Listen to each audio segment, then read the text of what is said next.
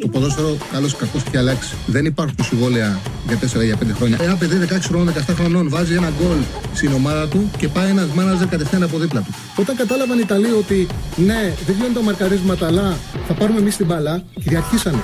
Το χέρι του βοηθού, το χέρι του το μόνο που μπορεί να κάνει να στηριχτεί και για να μην πέσει κάτω. Με το αριστερό και με το δεξί, πού το βάλει το χέρι του. Το, το, το, χέρι του δεν θα συνεχίσει να κινείται. Το βάλει στο πισινό του. Α, μ' αγαπάτε, δηλαδή, Τσάρλι, μ' αγαπάτε. Εννοείται, εννοείται, εννοείται. Καλώς ήρθατε, καλώς ήρθατε σε ένα ακόμα Charlie Ball. Θα είμαστε μαζί για τις επόμενες δύο ώρες, όπως κάνουμε κάθε μέρα μαζί με τον Στέφανο Συναδεινό, μαζί με την B365. Λοιπόν, ας ξεκινήσουμε να μιλάμε για μπάλα. Γιατί τις τελευταίες δύο μέρες μιλήσαμε πάρα πολύ για κροτίδε, μιλήσαμε πάρα πολύ για πράγματα τα οποία ενδιαφέρουν την επικαιρότητα, αλλά λιγότερο, κάναμε λιγότερο αυτό το οποίο πρεσβεύει αυτή η εκπομπή, να συζητάμε για ποδόσφαιρο. Όποτε μπορείς, άνοιξε το air condition γιατί είναι λίγο σε ατμόσφαιρα. Λοιπόν, έχουμε σήμερα μέρα Champions League.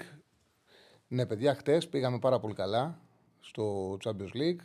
Ό,τι είπαμε και τα τρία παιχνίδια που δώσαμε και ό,τι άλλο και τη δύο διπλά Ρεάλ και Νάπολη και αυτά περάσανε. Γενικά ήταν μια πολύ καλή μέρα χτες. Θα τα βάλουμε πάλι κάτω στο τελευταίο κομμάτι της ε, ημέρας, να συζητήσουμε στοιχηματικά για το Champions League, να δούμε τις αναμετρήσεις. Ασφαλώς και εσείς με το που ανοίξουμε γραμμές μπορείτε να βγαίνετε, μπορείτε να συζητήσουμε, να βάλετε και τις δικές σας επιλογές για τη σημερινή μέρα, να συζητήσουμε και για τα παιχνίδια. Πριν ξεκινήσουμε με όλα αυτά, ας αρχίσουμε να συζητάμε για τα παιχνίδια των ελληνικών ομάδων του Ολυμπιακού με τη West Ham, του Παναθηναϊκού με τη Ρεν, τη ΣΑΕΚ στην ε, ΣΑΕΚ στο Βελοντρόμ με την Μαρσέιγ και φυσικά την μονομαχία του ΠΑΟΚ στην ε, Σκοτία με την ε, Αμπερντίν. Λοιπόν, ας ξεκινήσουμε με την ε, αναμέτρηση του Ολυμπιακού με την ε, West Ham. Καταρχάς να πούμε ότι ο Μαρτίνεθ είναι υποχρεωμένος να. Υποχρεωμένος, ναι, είναι υποχρεωμένος να τεστάρει και τον Παρόσο. Θα είναι αυτός ο, ο Γάλλος θα, παίξει, θα παίξει στο κέντρο της άμυνας, καθώς δεν έχει ούτε το, Φρέ, το Φρέιρε ούτε τον Ντόι. Οπότε το δίδυμο που θα χρησιμοποιήσει στο κέντρο της άμυνας θα είναι ο Ρέτσος με τον Παρόσο. Ε, από εκεί και πέρα, από τα ρεπορτάζ φαίνεται να υπάρχει έτσι μια, μια θέση ανάμεσα στον ε, Ορτέγκα και τον Κουίνι. Δεν ήταν καλός ο, δεν ήταν καλός ο Αργεντίνος με τον Παναθηναϊκό. Αυτή είναι μια πραγματικότητα. Και πάντα ο Ισπανός είναι ένας παίκτης που τον έφερε αυτό στην, ε, στον Ολυμπιακό, τον εμπιστεύεται, οπότε όποτε του δίνεται ευκαιρία να τον εξετάζει για να τον χρησιμοποιήσει, ο Μαρτίνες τον χρησιμοποιεί. Και γι' αυτό το λόγο είναι πάρα πολύ ε, πιθανό να είναι στην ε, βασική εντεκάδα στο αυριανό παιχνίδι. Από εκεί και πέρα δεν είναι ξεκάθαρες ποιες είναι οι άλλες επιλογές. Το λέω δεν είναι ξεκάθαρες. Άμα διαβάσεις τα ρεπορτάζ, παιδιά, ευχαριστούμε πάρα πολύ το φίλο του Μόνο ΑΕΚ για τον Donate το 2,49 που, που είναι οι κάτοχοι διαρκεία σήμερα στο chat. Θα έρθουν, θα έρθουν και σήμερα.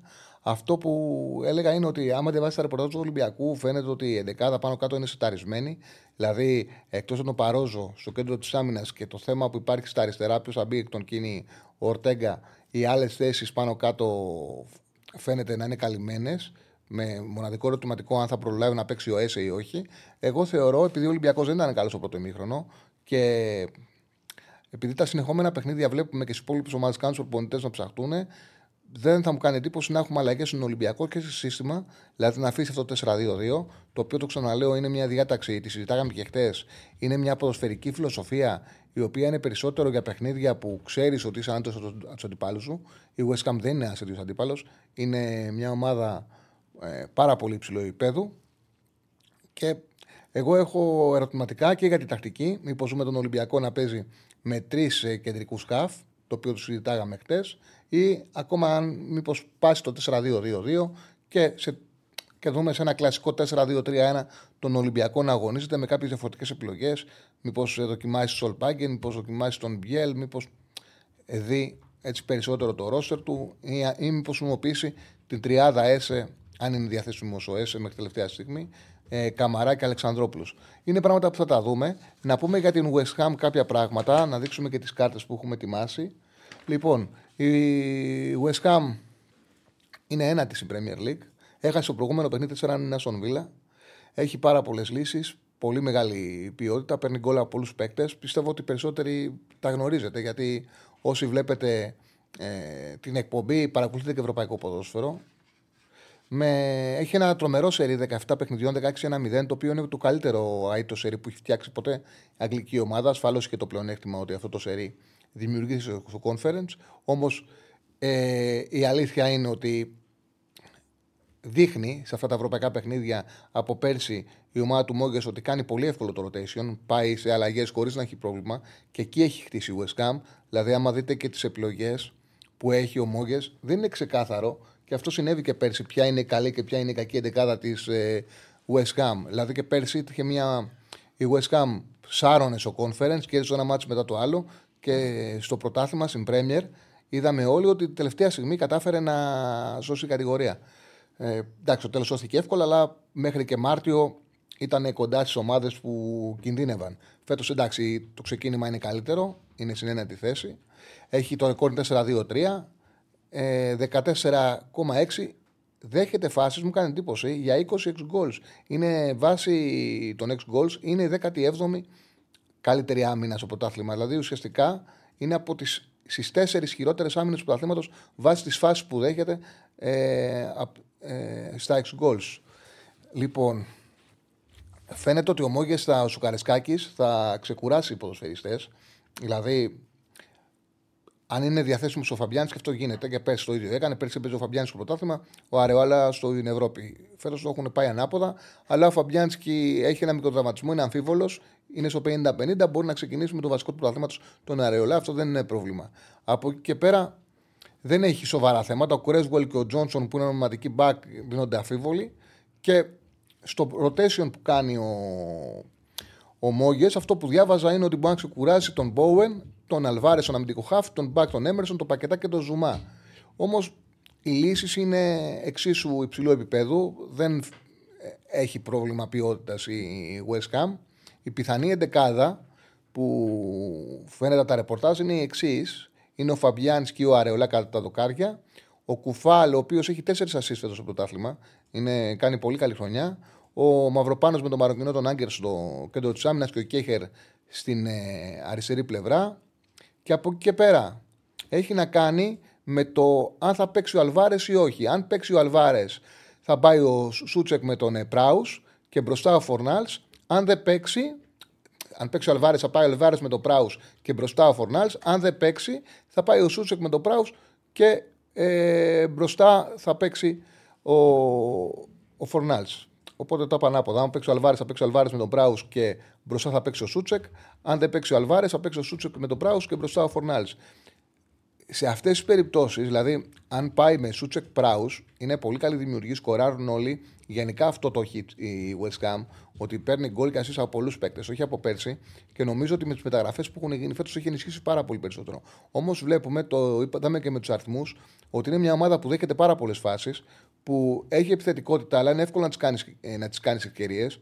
Και αν βγει ο Αλβάρες και πάει ένα δίδυμο Σούτσεκ Πράους, Πραγματικά ο Ολυμπιακός με ένα σκληρό άξονα εκεί, με μια τριάδα στο κέντρο, μπορεί να το αξιοποιήσει και να πάρει το χώρο του κέντρου και να μην επιτρέψει η West Ham να βρει το ρυθμό της. Ξέρετε, άμα η West Ham αυτούς τους παίκτες τώρα σου βρει μες στο Καραϊσκάκη ρυθμό, μπορεί να σου δημιουργήσει πρόβλημα.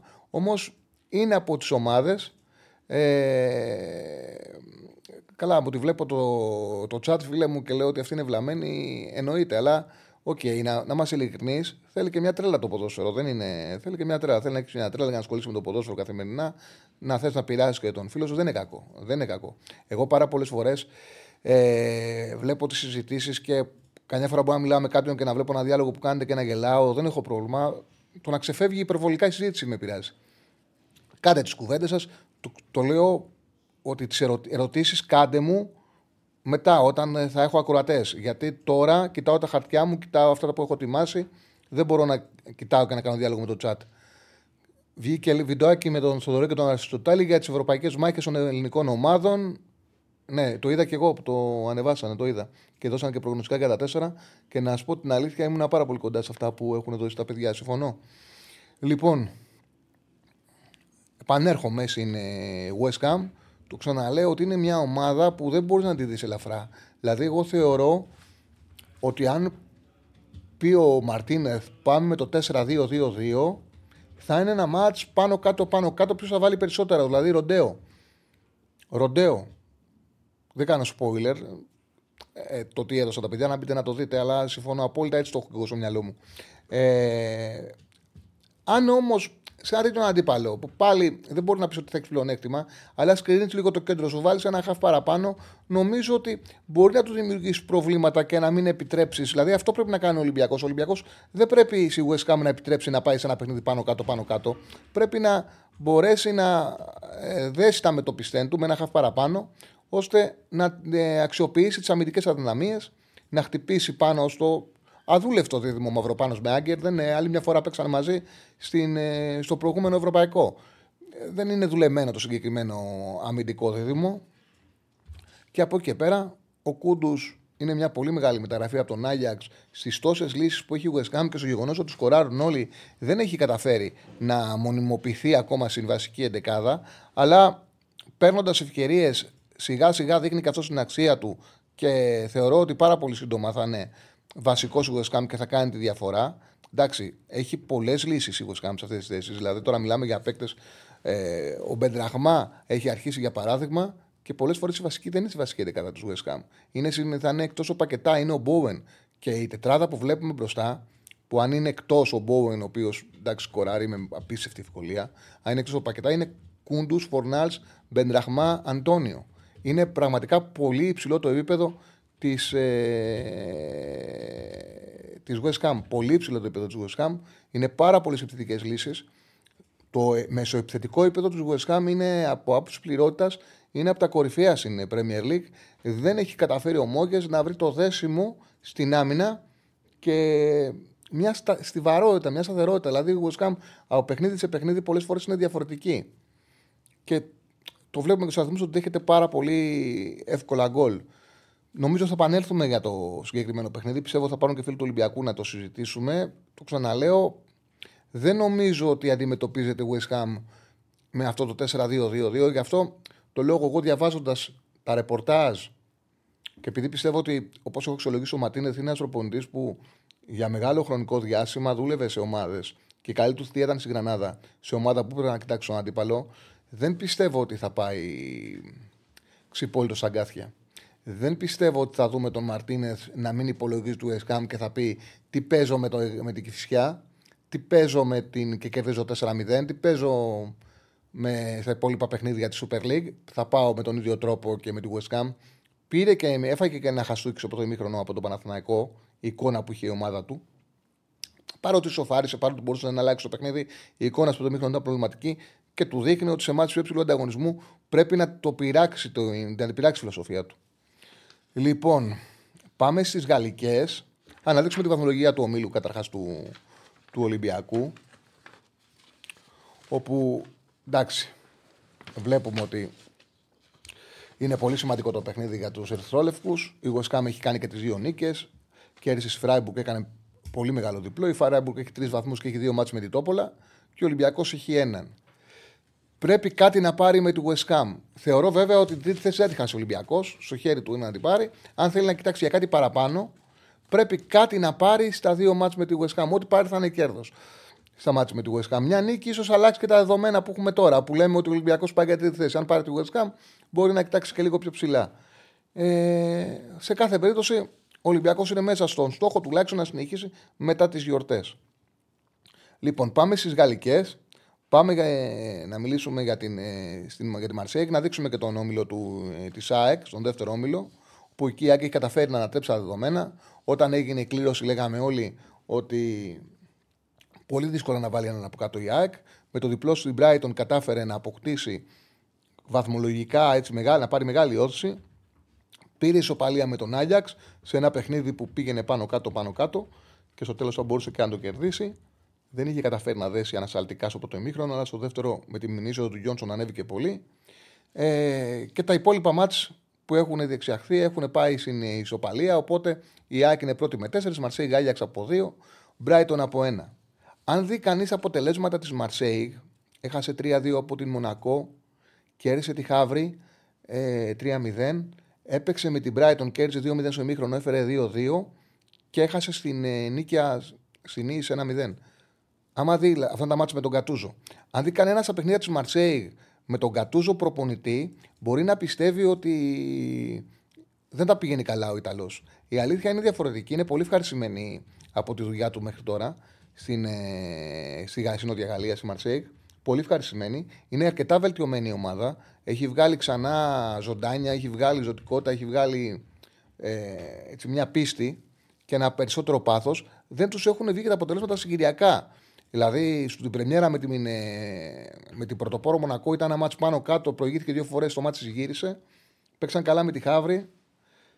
Εντάξει, την Brighton προηγήθηκαν. Ε, η Brighton είναι πολύ καλή ομάδα, δύσκολη ισοφάρισε. Με την Νη ήταν ένα μάτσο που μπορούσαν να το πάρουν στο 0-1 και το φάγαν τον κόλ στο 79 και χάσαν το μάτσο 1-0.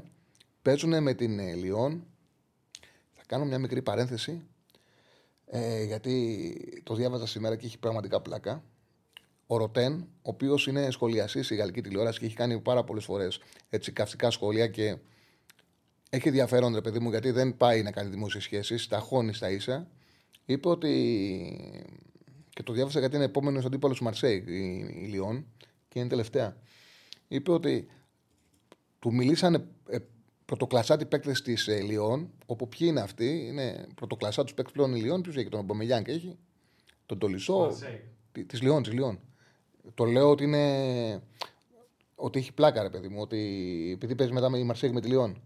Του μίλησαν, λέει, του Ροτέν, πρωτοκλασάτη παίκτες της Λιόν και του είπανε ότι ο Γκρόσο, ο Ιταλός προπονητής, είναι ο χειρότερος προπονητής που έχουν δει ποτέ στη ζωή τους. Είναι εντελώς άσχετο. Εν τω μεταξύ, πάει την επόμενη μέρα, αυτά δεν γίνονται ούτε στην Ελλάδα. Πάει την επόμενη μέρα ο Γκρόσο στην προπόνηση και τους λέει: ε, Ποιος από εσά είπε ότι είμαι άσχετο και ότι αυτά τα πράγματα στο ρωτέν. Δεν μιλάει κανένας. Θα μου πείτε ποιος θα είπε. Δεν μιλάει κανένας. Έχω εγώ τους δικούς μου, λέει. Θα, μου πει, θα το μάθω. Και τους έδιωξε, τους έβαλε να κάνουν προπόνηση. Τρομερά πράγματα. Ο Ρωτέν γενικά είναι πολύ στις τοποθετήσεις του. Δεν κάνει δημόσιες σχέσεις, τα χώνει. Μέχρι και με το Μέση θα έχει βάλει πέρσι, τέλος πάντων. Λοιπόν, η Λιόν είναι τελευταία, παιδιά, είναι απίστευτο. Είναι στο σαμπιονά τελευταίο. Παρένθεση. Απλά έτσι μου άρεσε και ήθελα να το πω. Η Μαρσέη είναι 8η στο Σαμπιονά με 12 βαθμούς, τρεις νίκες ισοπαλίε ήττες, 12-12 τέρματα, 15-95, 9-0, 7 τα goals. Είναι ξεκάθαρο ότι αδικείται βαθμολογικά. Είναι ξεκάθαρο.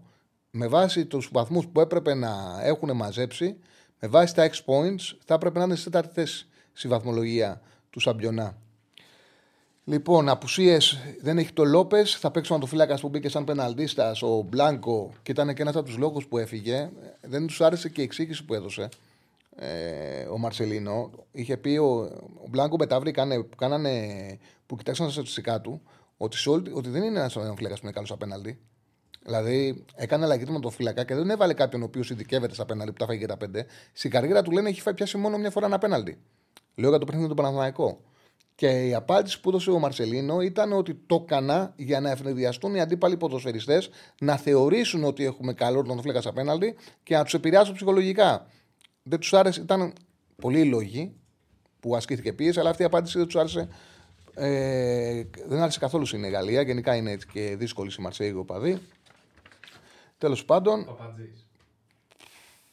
Ναι, εντάξει, τι να σου πω.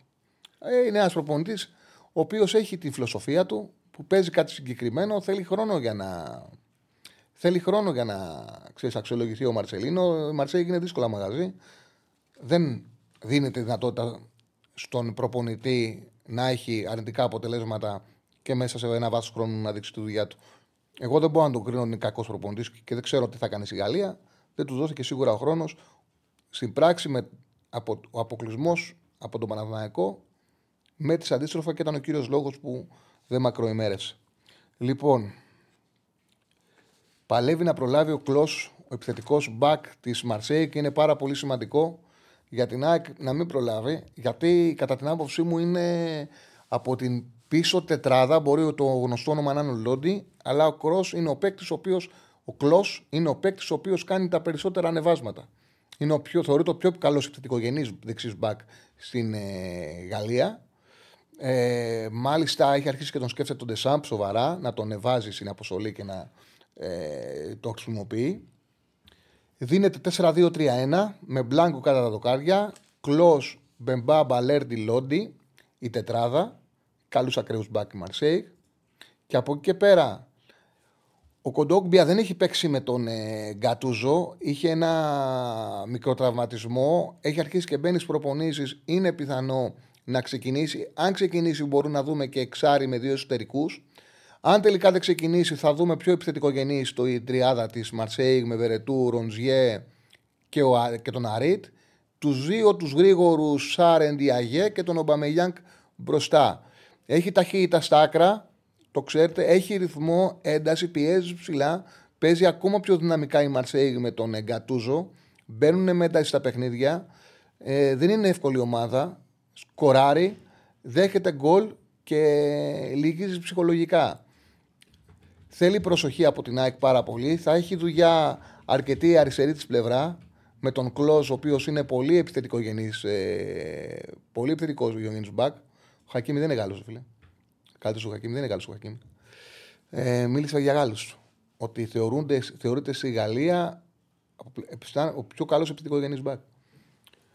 Καθαρά επιθετικά. Θεωρείται ο πιο καλός επιθετικός μπακ. Έχει και είναι ανερχόμενος. Ο, ο Κλόζ ανεβαίνει και κάνει πάρα πολύ καλή χρονιά. Πολύ καλή χρονιά. Θα δυσκολευτεί η άμυνα της ΣΑΚ. Εκεί είναι και ο Σάρ, ο οποίος δεν έχει κάνει τη διαφορά. Όπως δεν έχει κάνει και τη διαφορά ο Μπαμελιάν και έχει βάλει μόνο ένα γκολ στο πρωτάθλημα. Όμως έχουν, ρε παιδί μου, έχουν ενέργεια. Έχουν, δηλαδή και ο Εντιαγέ και ο Σάρ και ο, ο Αρίτη είναι ελαφρύς παίκτης και κινείται σε πάρα πολλούς χώρους αν θα παίξει. Δηλαδή δεν είναι ουσιαστικά δεκάρι. Είναι τρεις παίκτες που κινούνται σε πολλούς χώρους και συμμετέχουν πάρα πολύ στο pressing. Δηλαδή αυτή η τριάδα είναι η καλύτερη τριάδα στο pressing της Μαρσέη, Σάρα, Αρίτη, Διαγέ. Πιέζουν, πρεσάρουν. Τώρα με και τον Παναθηναϊκό.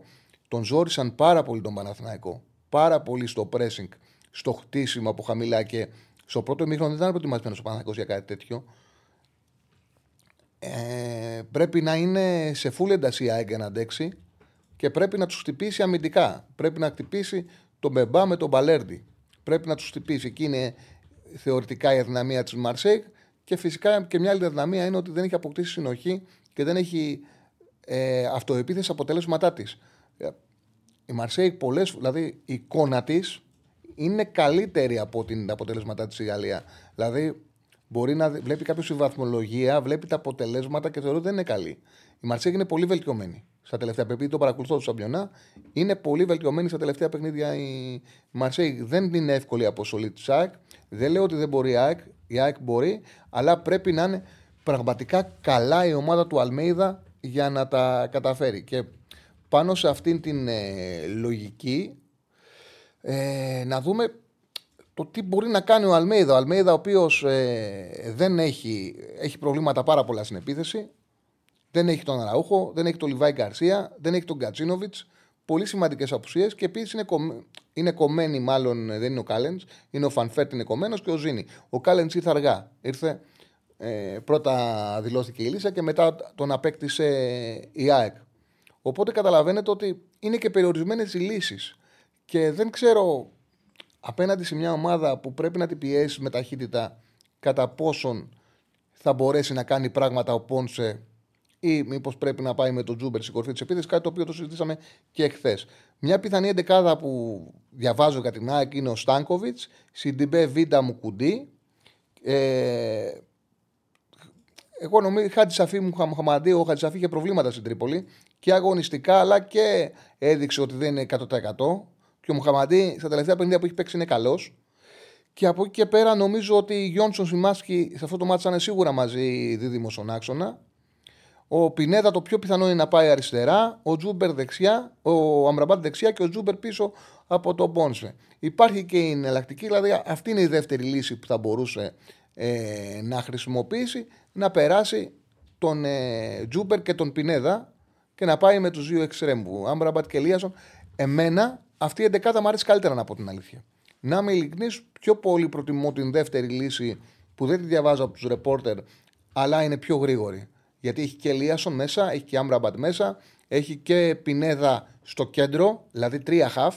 Τρία χαφ και εκεί μπορεί να εκμεταλλευτεί ότι τα περισσότερα σχήματα του Γκατούζο δεν έχουν καθαρές τριάδε. Δηλαδή ο Αρίτ δεν είναι καθαρό χαφ. Είναι περιφερειακό. Ο Σάρ με τον Ιντιαγέ είναι εξτρέμ, δεν είναι χαφ. Παίζει με δύο καθαρούς εξτρέμ. Οπότε, άμα πας με πολυπρόσωπο κέντρο απέναντι σε μια τέτοια ομάδα, μπορείς να πάρεις την μπάλα, την κατοχή και να τους τυπήσει στον χώρο, να τους τυπήσει την αντεπίθεση και να έχεις τον έλεγχο του αγώνα. Αρκεί βέβαια να μην σε διαλύσουν έσω pressing και σε ταχύτητα, να μπορείς να, να αντισταθείς αυτό.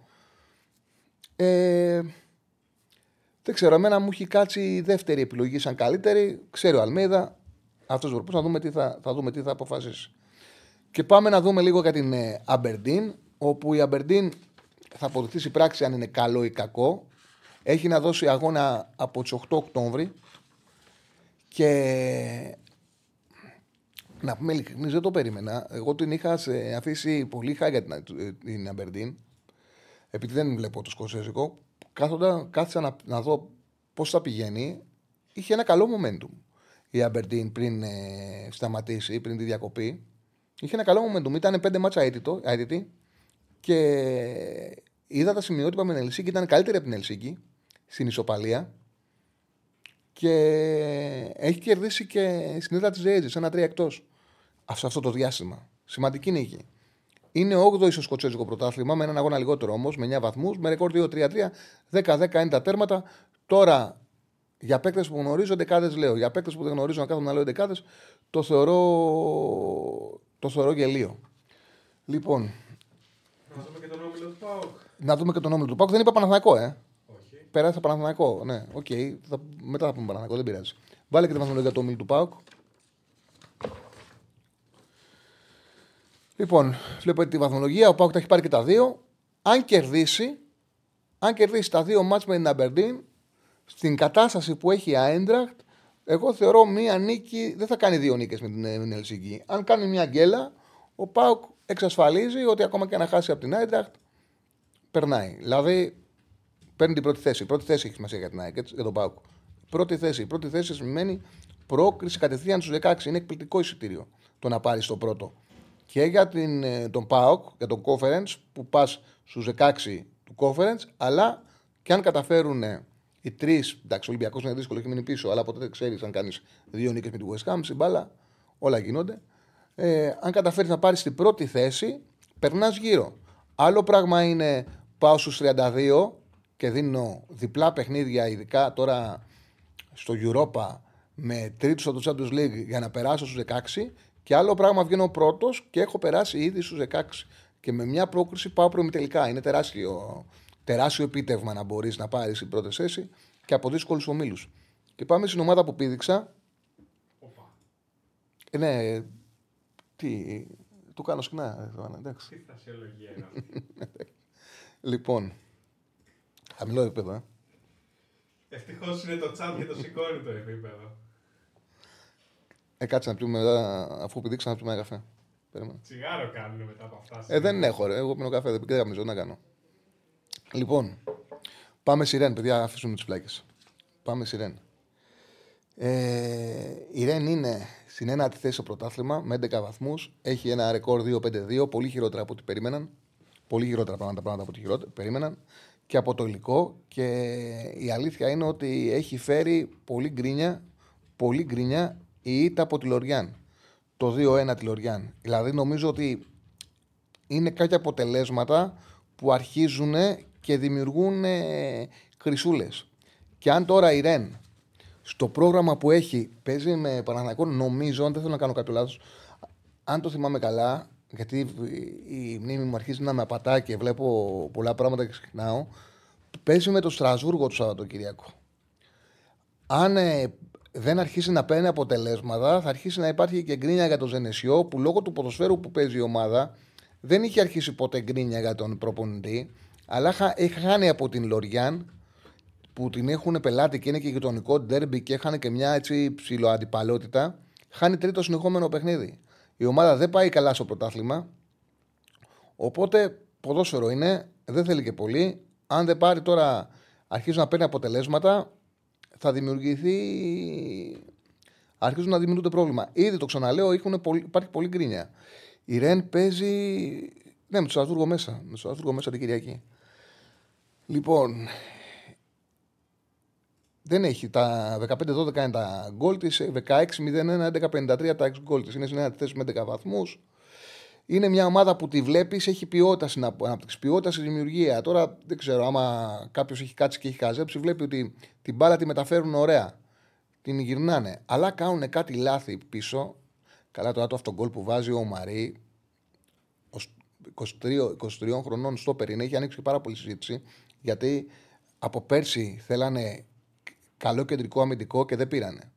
Και ο τεχνικός διευθυντής στο χαμό που έγινε, μετά την ήττα τη Λοριάν και με αυτό που κάνει ο Μαρί, ο Μαρί το βάλε μόνος του. Γίνεται παράλληλη πάσα, χτυπάει μπάλα πάνω του, πάει στο δοκάρι και ξαναπλησιάζει και ξανακτυπάει πάνω του και το βάζει γκολ. Δεν, δηλαδή είναι, έχει κάνει διπλό αυτό γκολ. Από τα πιο ακραία, από τα πιο freak γκολ που έχουν μπει ποτέ ήταν αυτό που βάλε ο Μαρί. Τέλος πάντων είπε ότι έχουμε νεαρούς κεντρικούς αμυντικούς και άμα, πάρουμε, άμα δώσουμε λεφτά για κεντρικό αμυντικό, δεν θα τους αφήσουμε να εξελιχθούν δέχτηκε κριτική, δεν ε, άρεσε η τοποθέτησή του. Σε κάθε περίπτωση φαίνεται ότι θα είναι διαφορετικά κεντρικό αμυντικό δίδυμο στο παιχνίδι με τον Παναθηναϊκό. Θα παίξει ο Βουό και ο Τεάτ. Μην νομίζετε βέβαια ότι είναι τίποτα τρομερή. Ούτε ο Βέλγος ο, ο Τεάτ έπαιζε στην Μπολόνια, από εκεί τον πήρανε 22 χρονών, ούτε ο Βουό 22 χρονών ε, της ε, Λαντ. Η Στόπερ η αμυντική γενικά της ε, ΡΕΝ είναι από 18 μέχρι 23 ετών. Και πάνω εκεί έγινε η συζήτηση ότι έχουμε καλή ομάδα, παίζουμε ωραία μπάλα. Πάρε ένα κεντρικό αμυντικό έμπειρο.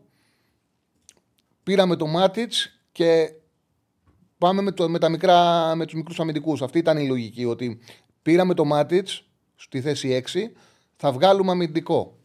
Μπορεί και να τους βγει, οκ. Okay ποδοσφαιρικά είναι λογικό, αλλά κάνουν ακραία πράγματα.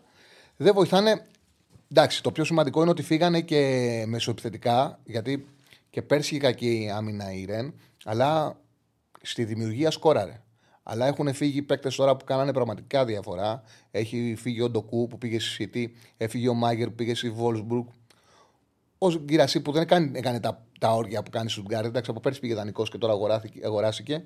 Αλλά και αυτός όταν υπήρχε έπαιζε. Δηλαδή έχει σοβαρές απουσίες και περίμεναν πολλά φέτος από τον Τεριέ σαν μεταγραφή που είχε πάθει χειαστού και είναι στο best yes. Είναι πολύ καλός παίκτης. Είναι, έχει, είναι γλυκός, έχει το, τρομερή ποιότητα, τον βλέπεις και λες ξέρει μπάλα. Έχασε το πέναλ με τη Villarreal. Αλλά επειδή γύρισε από χειαστού, είναι πώς είναι ο Αϊτόρ, δεν έχει καταφέρει παιδί μου, να δώσει αυτό το οποίο περιμένανε. Δηλαδή δεν είναι ο ποδοσφαιριστής που θυμόντουσαν. Αλλά εντάξει, είναι, έχει μια ποιότητα και, τον, ε, και περιμένουν να δουν πότε θα επιστρέψει.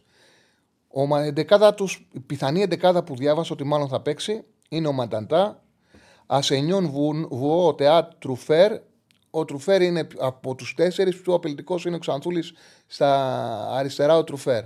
Πιο απειλητικός. Στη θέση 6 ο Μάτιτς θα επιστρέψει. Ε, δεν είχε παίξει Λοριάν. Δεν θυμάμαι αν ήταν τιμωρημένος υψηλοτραυματίας αλλά τέλος πάντων επιστρέφει στην θέση 6. Ο Μπουριζό με το Λεφέ, αυτός το Λεφέ τον πήρανε σαν μεγάλο ταλέντο από τη Λοριάν. Ε, δεν έχει κάνει κάτι τουλάχιστον μέχρι τώρα. Δεν ξέρω αν θα τους βγει αργότερα, αλλά προς το παρόν ε, τσάμπα τα 20 εκατομμύρια ευρώ που δώσανε. Προς το παρόν, το ξαναλέω. Ο Μπουριζό είναι καλός παίκτης. Παίζει και εσωτερικός μέσος, παίζει εύκολα και στις πλευρές. Ο Μπλάζ είναι εκπληκτική μεταγραφή από την Άντ. Ήταν ο ηγέτης για χρόνια στην Άντ. Τον απέκτησαν.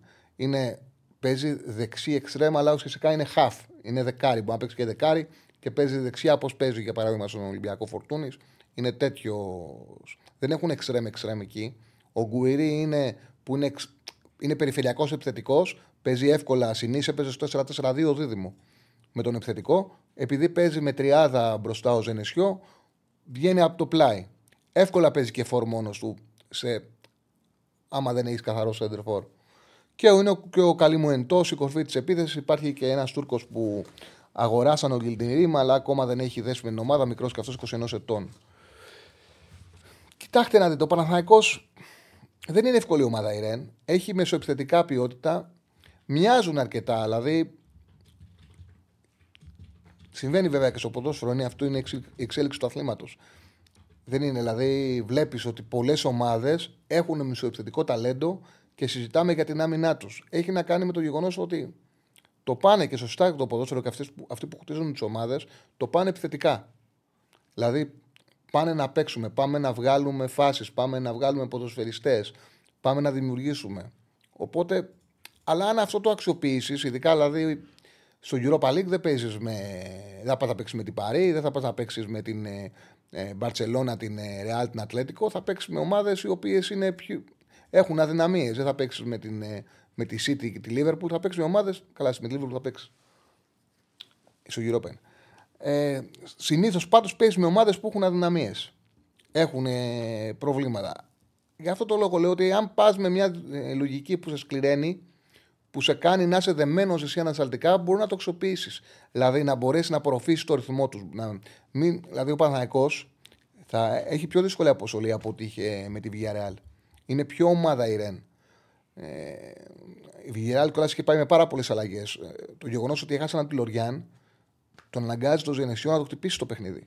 Έχει χάσει και από τη Villarreal στο δεύτερο παιχνίδι που ήταν καλύτερο ήταν καλύτερη η Ρένα από τη Βιεράλ στο Λεμαδρεγάλ. Την είχε πατήσει, την είχαν σχέσει οι ομάδες και δεν κατάφερε να σοφαρίσει, το χάσει το μάτ. Οπότε θα κατέβει για αποτέλεσμα. Αν ο Παναθανικό πιστεύω καταφέρει στα μάτ με τη Ρεν να πάρει να μην έχει μειονέκτημα, δηλαδή ακόμα και δύο ισοπαλίες ή μία νίκη και μία ήττα, δεν λέω να πάρει πλεονέκτημα, να μην έχει μειονέκτημα σε αυτά τα δύο παιχνίδια, επειδή η Ρεν έχει χάσει το Λεμαδριγάλ, δεν αποκλείω να μπορέσει να βγει και πρώτος. Εξασφαλίζει σίγουρα την πρόκληση. Εξασφαλίζει την πρόκληση, αλλά θα διεκδικήσει την πρώτη θέση. Άμα πάρει και πλεονέκτημα στα δύο μάτς με τη Ρεν, μπορεί να βγει ακόμα και πρώτος. Ε, φαίνεται ότι ο Γιωβάνοβιτς είναι πολύ κοντά σε αυτά τα οποία έκανε ο Καραϊσκάκης. Ήταν καλός ο Μαναναϊκό. Δηλαδή δεν θα δούμε πολλές αλλαγές έτσι φαίνεται πάντα σε επιφύλαξη, γιατί βλέπουμε ότι οι προπονητές ε, των ελληνικών ομάδων παίζουν συνέχεια και επιφυλάσσουν εκπλήξεις. Γίνεται σχεδόν. Ε, έχει φτάσει ένα σημείο να λέω τώρα να τη δείξουμε τις δεκάδες των ελληνικών ομάδων. Και δεν φταίνουν τα παιδιά οι ρεπόρτερ, δεν βρίσκουν τίποτα και δεν φταίνε. Δεν γίνεται να βρούνε. Δεν γίνεται να βρούνε γιατί, ξέρετε τι συμβαίνει, όταν ένας προπονητής είχε όλη τη βδομάδα ελεύθερη και ο ρεπόρτερ έβλεπε τις προπονήσεις και ήταν εύκολο να μάθει και υπολόγιζε κιόλας. Τώρα τι να υπολογίσει. Παίζουν κάθε τρεις μέρες. Ο προπονητής ευνηδιάζει κιόλας. Ε, το βλέπει διαφορετικά. Δεν έχει ένα μοτίβο. Δεν, έχει, ε, δεν είναι και πολλές προπονήσεις να κάνει δίτερμα, να βάλει βασικούς ονοματικού. Είναι τελείως διαφορετική όλη η λογική. Οπότε είναι δύσκολο και να βρεθούν οι εντεκάδες. Πάντως φαίνεται και είναι και λογικό γιατί ήταν πολύ καλός ο Παναθηναϊκός και έχει μετά μάτς βατό με το Πανσεραϊκό μέσα. Οπότε είναι λογικό να πάει με την καλή ομάδα. Φαίνεται θα είναι πολύ κοντινή η εντεκάδα του στο Καρεσκάκη. Τώρα, αν θα βάλει το Γεβδάη και φέρει τον Σοκέτο τον Αράο, είναι πιθανό. Δεν είναι σίγουρο. Αλλά είναι πιθανό να βάλει Γεβδάη και να φέρει Σοκέτο τον Αράο. Ο οποίος πλέον είναι βασικός, αν είναι μέσα στο γήπεδο στα μεγάλα παιχνίδια, γιατί θέλει το ύψος του. Να ξέρετε ότι κάνουν, το είπα και την προηγούμενη εβδομάδα, κάνουν πολλή δουλειά ο Γιωβάνοβιτς με τον Αράο στα στημένα. Και στα αμυντικά και στα επιθετικά, αλλά ειδικά στα αμυντικά, καταλαβαίνει ότι χρειάζεται τις τοποθετήσεις από το ύψος του. Οπότε ο Αράου θα παίζει. Ε, Γετβάη είναι παιδιά, εντάξει, έχω. Αν έχεις ζήσει λεξία, στα, αυτά τα, τα πολλά τα σύμφωνα μαζί σε μπερδεύουν. Ε. Τι να κάνει, Γετβάη, εντάξει, Γετβάη, σωστό. Είναι καλά να μου το γράφετε. Γεβδάει πριν, Γετβάη τώρα. Να το διορθώνω. Και άλλα κάνω λάθη. Μην τρέπεστε όταν βλέπετε λάθη στα, στα πολλά σύμφωνα μαζί να μου το στέλνετε να λέω το σωστό. Γιατί πολλές φορές μπορώ να το βλέπω και να το λέω λάθος. Αυτό είναι. Εκείνη καταλαβαίνεις. Εκείνη είναι η δυσλεξία. Μπορεί να το βλέπω το σωστό και να το λέω λάθος. Λοιπόν, Γετβάη. Λοιπόν, μπορεί να παίξει λοιπόν ο Γετβάη και να μην παίξει ο Αράο. Δεν είναι και σίγουρο αυτό. Δεν πιστεύω ότι θα έχει άλλες αλλαγές ο Παναναναϊκό. Δηλαδή πάλι θα παίξει ο Μπερνάντο Τζούρι μαζί. Δεν αποκλείεται Τώρα, ο καλός, ο, ο, καλός, ο πιο επιθετικός back της Ρεν είναι ο Τρουφέρ που παίζει αριστερά. Οπότε ο Παλάσιος πρέπει να παίξει δεξιά και ο Μπερνάρ αριστερά αυτή τη φορά. Αυτός που ανεβαίνει είναι ο Τρουφέρ. Όχι ο Ασενιόν, ο Τρουφέρ είναι ο καλός ο back. Ε, Ναι, ο Χουανκάρ είναι εκτό. Αυτό παίξει ο Μλαντένοβιτς. Ο Μλαντένοβιτς είχε παίξει και με το Καρισκάκη. Γι' αυτό λέω ότι ο Χουανκάρ είναι εκτός. Ε, έκανε και σύνδεξη τύπου Γκοβάνοβιτ και λέει αναρώνει στο σπίτι του πλέον. Αυτά έφαγα πολύ ώρα, ε. Όχι μόνο. Φλιάρισα. Λοιπόν, πάμε, πάμε να λήξουμε γραμμές. Ο Αράο έκανε επικίνδυνη πάσα. Λέει ο φίλος, είναι κάτι το οποίο το συζήτησα με πολύ κόσμο. 2-10-22-05-444 το τηλεφωνικό μας κέντρο για όποιον θέλει να καλέσει. Είναι κάτι το οποίο το συζήτησα με πολύ κόσμο στα social. Ευχαριστούμε τον φίλο το Μόνο ΑΕΚ για το donate 2 και 49. Την Πέμπτη θα δεις West Ham ή ΑΕΚ και τα δύο θα τα δω. Ένα θα δώσει τηλεόραση και ένα θα βλέπω στο κινητό. West Ham, όχι Ολυμπιακό. West Ham. Ναι, οκ, εντάξει. Ολυμπιακό ή ΑΕΚ. Και τα δύο θα τα δω. Δεν γίνεται να δούμε και τα δύο θα τα δούμε. Λοιπόν, τι έλεγα; Ε, α, για, τον, Αρα- για την πάσα του Αραού. Σε τέτοιες φάσεις κάπου και οι δύο φταίνε.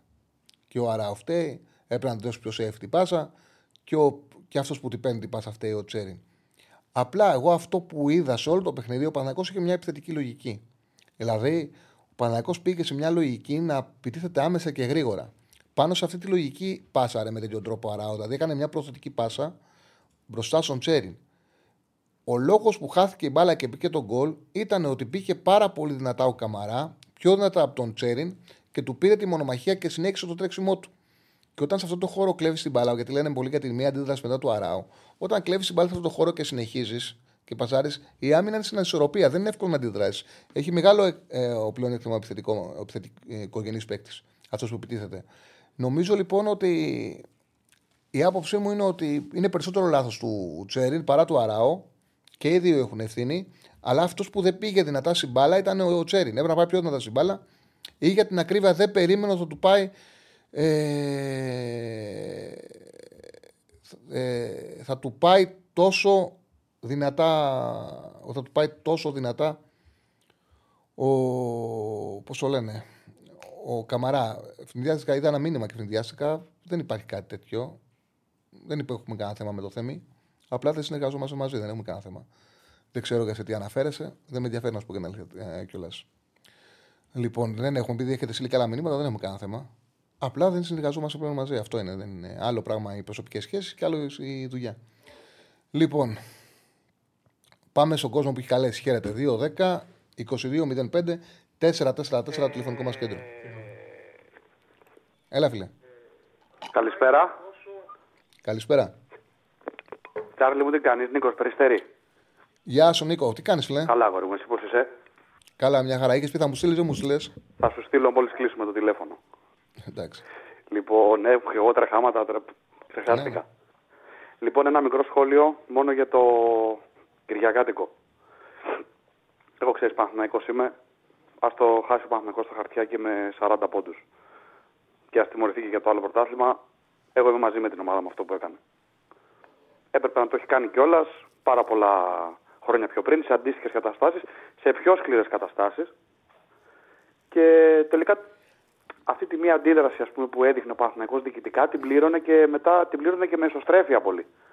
Πάντως η άποψή μου είναι ότι δεν, ήταν, δεν είναι θέμα επιλογής, ήταν αναγκαστικό.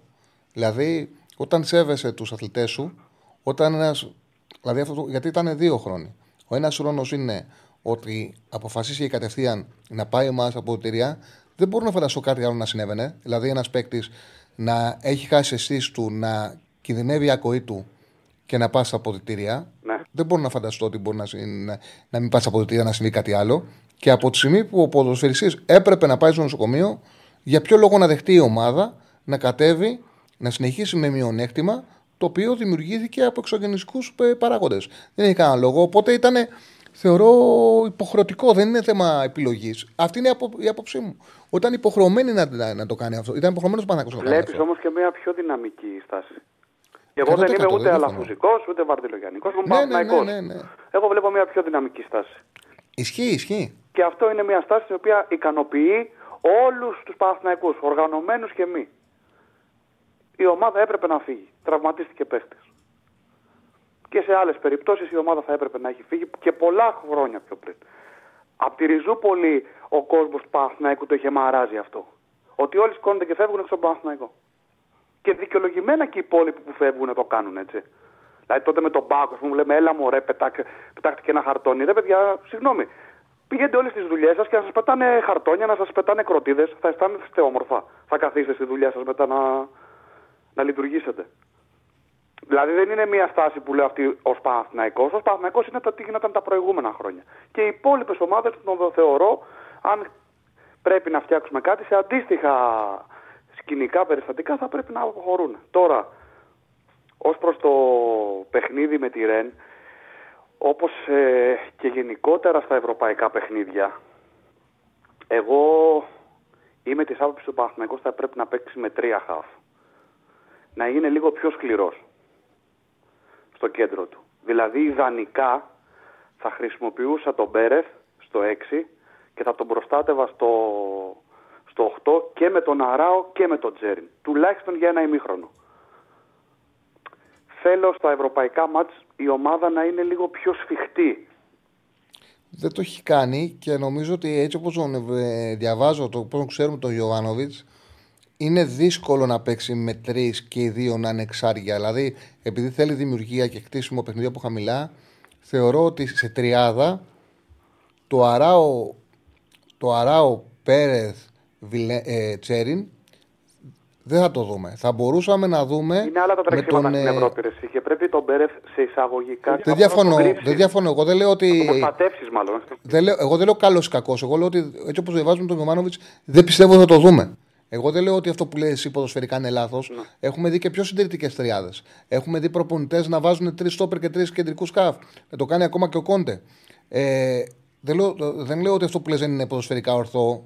Δεν κρίνω αυτό την τοποθέτησή ναι. σου. Λέω ότι με τον Ιωβάνοβιτ είναι δύσκολο να το δούμε έτσι όπως ξέρουμε ότι σκέφτεται ο Ιωβάνοβιτ στο ποδόσφαιρο. Ναι, αυτό απλά λέω. ο Ιωβάνοβιτ τα τελευταία 4-5 μάτς έχει κάνει πράγματα τα οποία δεν περιμέναμε να κάνει. Δηλαδή, μονιμοποίησε τον Αράο στο 6.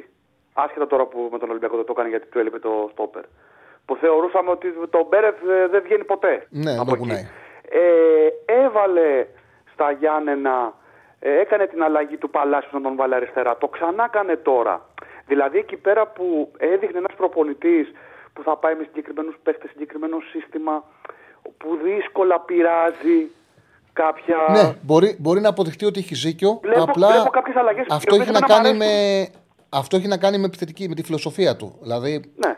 ε, η φιλοσοφία του στο ποδόσφαιρο είναι δημιουργία και τέτοια συστήματα, δηλαδή με Πέρε και Αράου μαζί και Τσέριν, τους στερούν δημιουργία στο χτίσιμο του παιχνιδιού. Έτσι νομίζω, έτσι καταλαβαίνω. Μπορεί να αποδειχτεί ότι δεν είναι έτσι και όντως ο Γιωβάνος θα το κάνει και αυτό. Σίγουρα, okay. επειδή έχω διαρκές και έχω δει όλου του αγώνες Παναθηναϊκού εντός μέσα από το γήπεδο. Ε, πραγματικά τα παιχνίδια τα οποία παίζει με ευρωπαϊκές ομάδες είναι ένα άλλο επίπεδο, ρε παιδί μου. Ειδικά εκεί στα χαφ είναι όλοι τρεχαντήρια. Δεν είναι όπως το ελληνικό πρωτάθλημα. Και εκεί θεωρώ ότι ο Πέρεθ έχει ένα μειονέκτημα, όπως και με την ΑΕΚ. Εγώ στα, στα ευρωπαϊκά μάτς, ειδικά τα εκτός και στο εκτός με την ΑΕΚ, αν θα έβαρα τον Πέρεθ στην ενδεκάδα, θα πήγαινα με μια λίγο πιο συντηρητική διάδα μπροστά του. Ή και με το Βιλένα ίσως. Εντάξει, okay, τώρα τον Τζέριν δεν τον βγάζει νίκε άσχετα από το λάθο που Εγώ θεωρώ ότι κάνει καλά Σε αυτά τα παιχνίδια ο Βιλένα μόνο με τριάδα μπορεί να παίξει. Ναι. Δηλαδή σε αυτά τα παιχνίδια μόνο με τριάδα.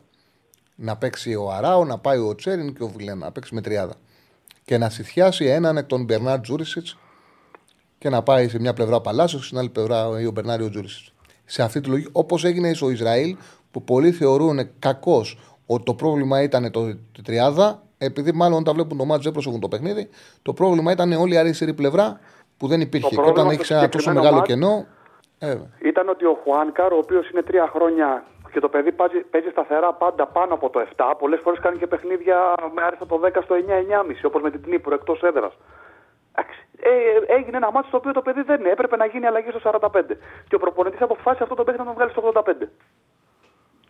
Ναι, και δεν είχε, προστασία και από, δεν είχε και προστασία και από μπροστά. Γιατί ήταν και ο Μπερνάρ πολύ κακός αυτό το μάτι, σαν αριστερό χαφ. Πολύ... Και ήταν από πολύ νωρίς συμφαίνονταν αυτό. Δεχόταν πίεση ο Χουανκάρ, δεν ήταν καλά ο Χουανκάρ. Ο Μπερνάρ δεν τον κάλυπτε. Και όλο αυτό δεν διορθώθηκε. Και εκείνη η πλευρά ήταν ένα μεγάλο πρόβλημα. Και κατά την άποψή μου δεν φάνηκε ότι και ο Βιλένας στην 30 ήταν καλός. Ε, και το 4-3-3 στην 30 λειτουργήσε. Δεν, λειτουργεί, δεν φάνηκε στο παιχνίδι γιατί είχε μια τρύπα μεγάλη ο Παναθηναϊκός. Τεράστια τρύπα. Τεράστια Ναι, εκεί από τα αριστερά. Ε, και κάτι τελευταίο, ρε Σέρα, να σε ρωτήσω. Γίνεται πολλή κουβέντα ε, μεταξύ των Παναθηναϊκών κυρίως, ας πούμε, ότι όταν στα μπακ έχεις και το Βαγιανίδη από τη μία πλευρά και τον Βλαντένοβιτς, ε, χάνεις στην αμυντική σου λειτουργία τη συνοχή που είχε πέρυσι ο Παναθηναϊκός ας πούμε με Κότσιρα και Χουάνκαρ και δεχόταν λίγες φάσεις από τα άκρα, ειδικά δεχόταν πολύ λίγες φάσεις ο Παναθηναϊκός πέρυσι. Ε, εγώ προσωπικά διαφωνώ. Δηλαδή, καταρχήν για το Βαγια... α- άντε και για τον Μλαντένοβιτ θα το καταλάβω. Για το Βαγιανίδη. Το παιδί είναι ένα σύγχρονο δεξί μπακ. Δεν χρειάζεται καν να κάνουμε κουβέντα. Τρέχει πάνω κάτω, έχει ποιοτική σέντρα, έχει πάρα πολύ καλή τρίπλα, έχει καλό τελείωμα κιόλας. Αν παρατηρήσεις τα σουτ του, ποτέ δεν θα πάνε στα πουλιά. Έχει πολύ καλό χτύπημα στην μπάλα ο Βαγιανίδης. Αλλά και πίσω, όσες φορές έχει παίξει ο Βαγιανίδης, δεν έχει υπάρξει αντίπαλος και στην Ευρώπη που να πεις ότι πω πω ρε παιδάκι μου έχουμε τρύπα εκεί. Ε, Θεωρώ λάθος στο τη λογική ποδόσφαιρο, ότι πρέπει να πηγαίνουμε συντηρητικά με τα μπακ μας. παιδιά, Με... στο ποδόσφαιρο, στο, επειδή το άθλημα έχει αλλάξει, έχει σταματήσει το ποδόσφαιρο να είναι ένα άθλημα το οποίο έχεις έναν back και του λες μάρκαρα το extreme και το χρησιμοποιείς γιατί είναι καλό αμυντικά. Μπορεί να το κάνεις αυτό όταν ξέρεις ότι είσαι κάτι στον αντίπαλο. Όταν ξέρεις ότι θα είσαι κάτι στον αντίπαλο και αυτό είναι δεδομένο, πας αναγκαστικά και σε συντηρητικές λύσεις. Πλέον, έτσι όπως έχει γίνει το άθλημα, τα extreme είναι μέσα και τα back είναι extreme. Τα back επιτίθονται.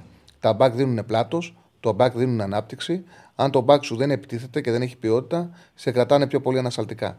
Σε κρατάνε πιο πολύ πίσω και σου δημιουργούν αμυντικό ζήτημα μεγάλο. Ε, ο Βαγανίδης κυριαρχεί. Από τον back σου χρειάζεται να, είσαι- να είναι κυρίαρχος. Είναι πολύ μεταξύ, είναι πολύ σημαντικό το back να είναι κυρίαρχος. Και ο Βαγανίδης είναι. Όπως ήταν και ο Μλαντένοβιτς κυρίαρχος, ο Καρισκάκης. Κυρίαρχος, Δηλαδή, να έχεις τον back σου να επιτίθεται. Να αναγκάζεται το extreme να μαρκάρει τον back. Ήταν ο λόγος Τα που μεγάλα δεν πάνε back και τόσο πλέον ρότι νέοι. αναγκάζουν τα extreme να, τα, να τους μαρκάρουν. Ε, αυτά είχα να σου πω, φίλε. Θα σου στείλω τώρα μήνυμα και θα κλείσω και κάνε μου ένα σχόλιο για το Παρί Μίλαν στοιχηματικό. Γιατί βλέπω κάτι πεντάρια, κάτι εξάρια και από πού προκύπτουν δεν μπορώ να το καταλάβω. Ε, σε καμιά περίπτωση, Στοιχηματικά, σε καμιά δεν ξέρω περίπτωση τώρα, αυτή τη μπορεί να στιγμή δεν μπορεί να υπηρετήσει η Παρή τους, ε, χαμηλούς, ε, τις χαμηλές τιμές ε, στον Άσο. Είναι τώρα έξι- έξι- Γιατί η Παρή δεν έχει βάση μεσοαμυντική. Βέβαια, ο Εμπαπέ είναι σε τρομακτική κατάσταση, πετάει, έχει τεράστια προσωπικότητα. Θεωρώ ότι το πιο πιθανό είναι σήμερα να κάνει μια ματσάρα. Αν το πάρει μόνος του, καλώ. Πιστεύω ότι η Παρή θα φάει γκολ και λόγω του Εμπαπέ πιστεύω ότι θα κάνει γκολ. Στοιχηματικά, μόνο γκολ γκολ προσεγγίζεται το παιχνίδι. Από εκεί και πέρα, όποιος είναι Μίλαν, οι αποδόσεις είναι προκλητικές για να ποντάρει τη διπλή ευκαιρία της Μίλαν. Ναι, το καταλαβαίνω αυτό που λες. Σε ευχαριστώ, καλή συνέχεια. Να είστε καλά. Παιδιά, θέλω να μου κάνετε μια χάρη. Πραγματικά δεν έχω παρακολουθήσει το chat από την αρχή. Ε, δεν, αλλά βλέπω ότι στέλνετε πάρα πολλά μηνύματα για το Θέμη.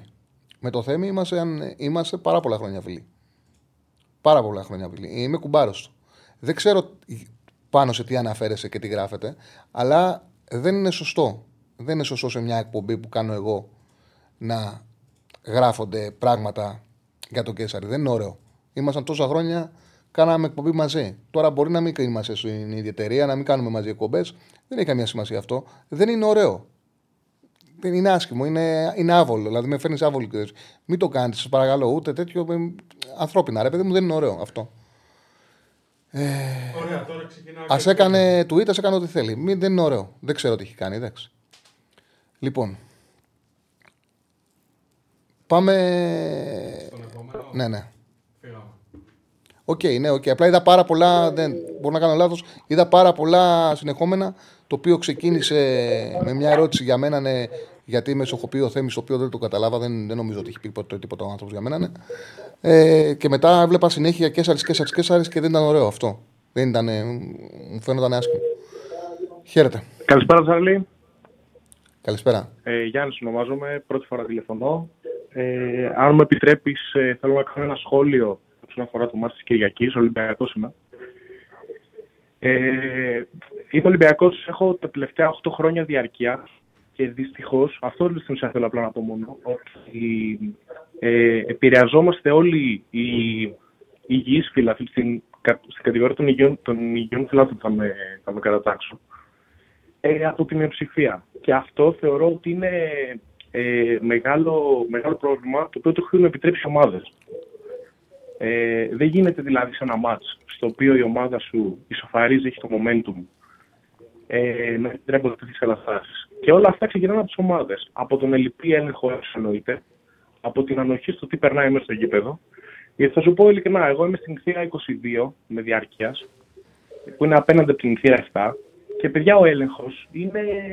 Τι να πω, σου κοιτάνε το τσαντάκι, άμα έχεις τίποτα, και σου κάνουν ένα άγγιγμα στις τσέπες. Δηλαδή, εγώ άμα έχω ξέρω εγώ έναν αναπτήρα ή ένα. Όχι αναπτήρα, πώς λένε, ένα laser και τέτοια, αυτά περνάνε για πλάκα. Και όχι μόνο αυτά, συγκεκριμένα πράγματα μέσα στην παντελόνια. Περνάνε δύο, συγγνώμη, δύο-δύο στα τουρνικέ. Ε, δηλαδή, οκ. Okay.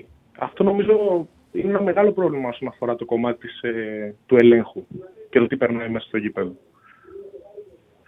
Αυτό είναι το σχόλιο το οποίο θα κάνω όσον αφορά το ματς της Κυριακής. Δεν ξέρω αν. Κοίταξε, πάνω σε αυτό, πάνω σε αυτό θα πρέπει ε, οι ομάδες, αν θέλουν, αν ενδιαφέρονται, να ασχοληθούν σοβαρά με το τι security θα έχουν, να έχουν δικούς τους security, να τους εκπαιδεύσουν όμως και όχι να κάνουν security οπαδούς οργανωμένους για να τους δίνουν χαρτζηλίκια. Να πάρουν σοβαρές εταιρείες security, γιατί μην μιλάμε για την αστυνομία. Παιδιά, η αστυνομία, όποιος πηγαίνει γήπεδο, όποιος έχει γνωρίζει, συζητάει, δεν θέλει. Δεν έχουν τίποτα χειρότερο να τους στέλνουν να ε, κάνουν καλά hooligans. Θεωρούν ότι δεν είναι δουλειά τους. Και πολλές φορές γίνονται επίτηδες πράγματα όποτε υπάρχει μετακίνηση, παιδιά γίνεται χαμός γιατί θέλουν σαν τον διάολο Σολιβάνι να μην επιτρέπονται μετακινήσεις. Δεν το θέλουν με τίποτα. Οπότε ας αφήσουμε την αστυνομία. Η αστυνομία δείχνει συνέχεια με τον τρόπο που λειτουργεί στα γήπεδα ότι δεν το θέλει. Κάνει ό,τι μπορεί για να κάνει και τα πράγματα ακόμα χειρότερα, ώστε να μην χρειάζεται να κάνει αυτή τη δουλειά. Δεν τους αρέσει, θεωρούν. Και καλό ναι, καλός ελληνικό. Όχι, όχι. Σε αυτό που λες, σε αυτό που λες, δεν διαφωνώ. Δεν διαφωνώ. Θα πρέπει, θα πρέπει security εκπαιδευμένη. Εκπαιδευμένη security. Όχι security που έχουμε πλέον που τους βλέπουμε, που σου λένε μπείτε, που είναι οπαδοί security εκπαιδευμένοι να είναι τη δουλειά τους, να πληρώνονται κανονικά, να είναι εταιρείας. Να το κάνουν σοβαρά. Να το κάνουν σοβαρά. Ναι, θα πω συμφωνώ απόλυτα, εννοείται. Ε, αυτό ήθελα να πω για την ε, Κυριακή και δυστυχώς ότι λόγω της ε, αυτού που είπα πριν, λόγω της μειοψηφίας, οι υπόλοιποι, ξε, δηλαδή ξενε, τρώμε μια ξενέρα όταν γίνονται αυτά. Δηλαδή, γιατί εγώ, όχι εγώ, και κάθε εγώ, έτσι, οι υπόλοιποι, ξέρω εγώ, 25.000. Για ποιο λόγο να, να μην πάμε ξέρω εγώ, στο γήπεδο όταν έρθει η τιμωρία, σε όποιο μάτσο έρθει η τιμωρία; Εμείς θέλουμε να πηγαίνουμε, ξέρω εγώ, Σάββατο, 3 η ώρα με, με οποιαδήποτε ομάδα παίζουμε. Κυριακή το ίδιο. Πήρε Τετάρτες, σε εμβόλυμες. Για ποιο λόγο δηλαδή με την τροματική ξενέρα; Αυτό, αυτό τέλος πάντων είναι το εκνευριστικό με την κατάσταση στην Ελλάδα. Και σε οποιαδήποτε θεωρώ χώρα μη ε, πολιτισμένος όσον αφορά ξέρω εγώ, το αθλητικά γεγονότα. Αυτό τέλο πάντων είναι το σχόλιο μου όσον αφορά την Κυριακή. Και θέλω να κάνω και ένα σχόλιο για το αυριανό.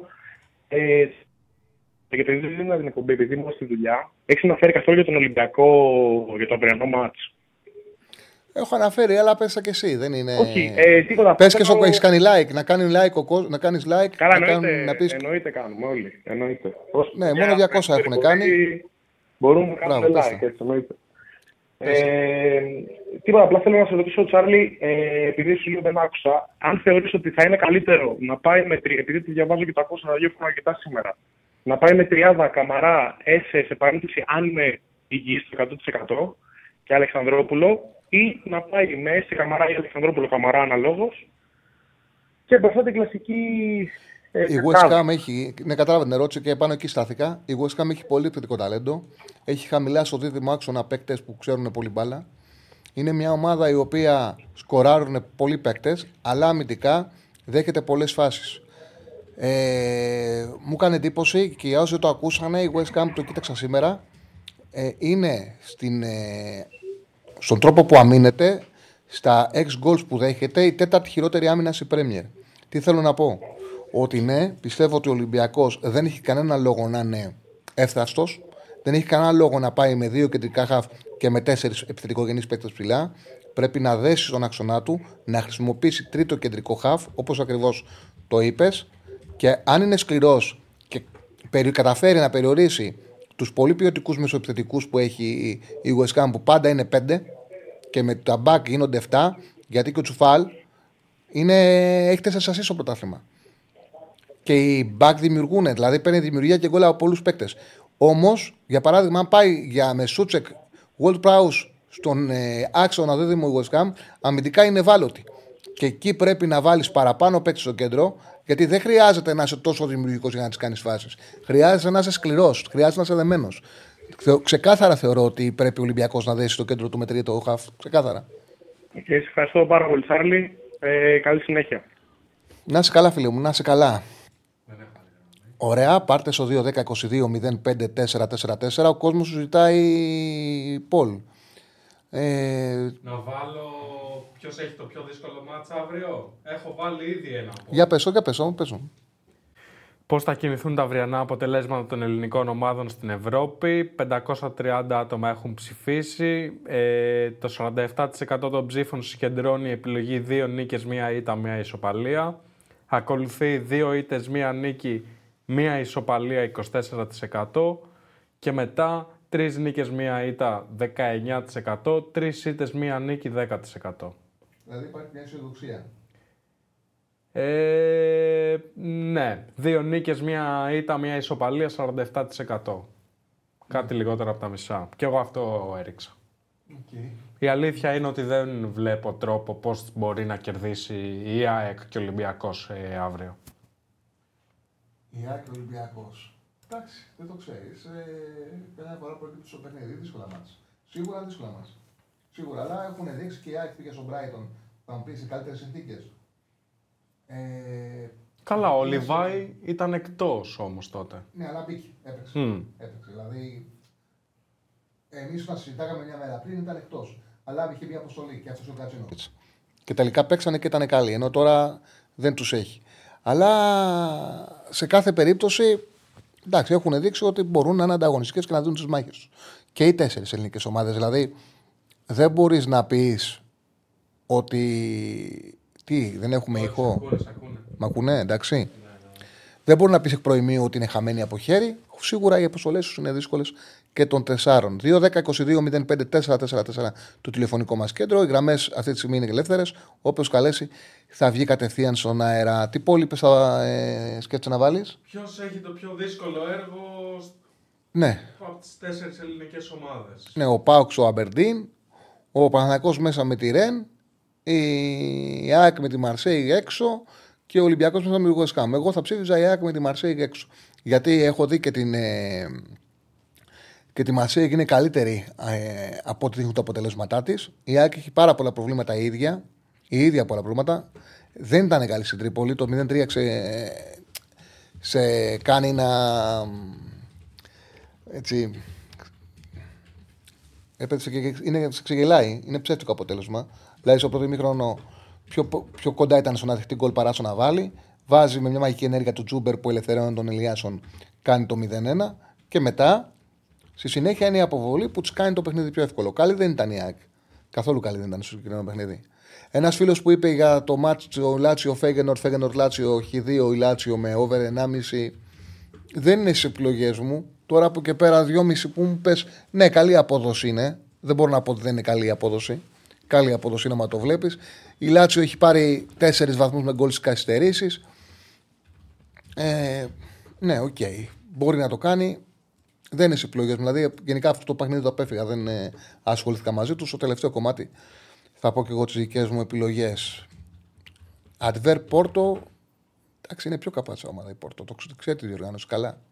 Και η Adverb το τελευταίο διάστημα βγάζει, βγάζει θέματα πολλά. Δηλαδή και ανασταλτικά τους ε, φαίνεται ότι τους τύχησε πάρα πολύ, πάρα πολύ η ανατροπή από τη Σαχτάρ το 2-0-2-3. Χάσαν τώρα στο προηγούμενο παιχνίδι, φάγαν τρία γκολ τη Αλελουά. Μια ομάδα που δεν έτρωγε γκολ με τίποτα. Είχαν φάει πέντε τέρματα και φάγαν τρία γκολ από τους Αλελουά. Νομίζω ότι η Πόρτο αυτά τα μάτια ξέρει και τα παίρνει. Θεωρώ ότι πάει για το διπλό το συγκεκριμένο παιχνίδι. Λοιπόν, για ψήφισε. Τι θα ψηφίσεις; Εγώ θα ψηφίσω ο Άξ, ο Βελοντρόμ. Εσύ θα ψηφίσεις; Και εγώ άξι το Λίβερ στο Βελεντρόμ. Ωραία. Άστο και ένα τέτοιο. Και να δούμε τα μηνύματα που έχουν στείλει μέχρι να καλέσει ο κόσμος. Ε, Ένας φίλος είναι αισιόδοξο. Ο Αντρέας. Λέει Τσαρλάκο, λέει η Αεκάρα θα νικήσει αύριο και θα το δούμε μαζί, θα το δεις. Λέει ο φίλος ο Αντρέας, ο οποίος είναι πάρα πολύ. Φίλος. Ο Αντρέας μου το λέει, ο οποίος είναι πολύ βελτιωμένος ε, στο ποδόσφαιρο. Έχει ανέβει πάρα πολύ. Τον κράζω το τελευταίο. Τα Τον... μαθήματα πώς πάει; Κοίταξε να δεις. Πώς το λέγει ο, Αλεφ... ο Αλέφαντος, πώς το λέγε. Μάθε μπαλίτσα; Όχι, ο Αλέφαντος το λέγε το εξή. Ήταν. Ε, ε, ρε παιδί μου, ήταν προπονητής στο Πανιόνιο, δεν θυμάμαι το όνομα.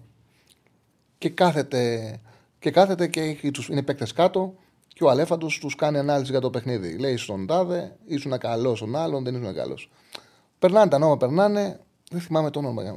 Τέλος πάντων, ένας ποδοσφαιριστής δεν ακούει το όνομά του. Ε, coach λέει, εγώ πώς έπαιξα.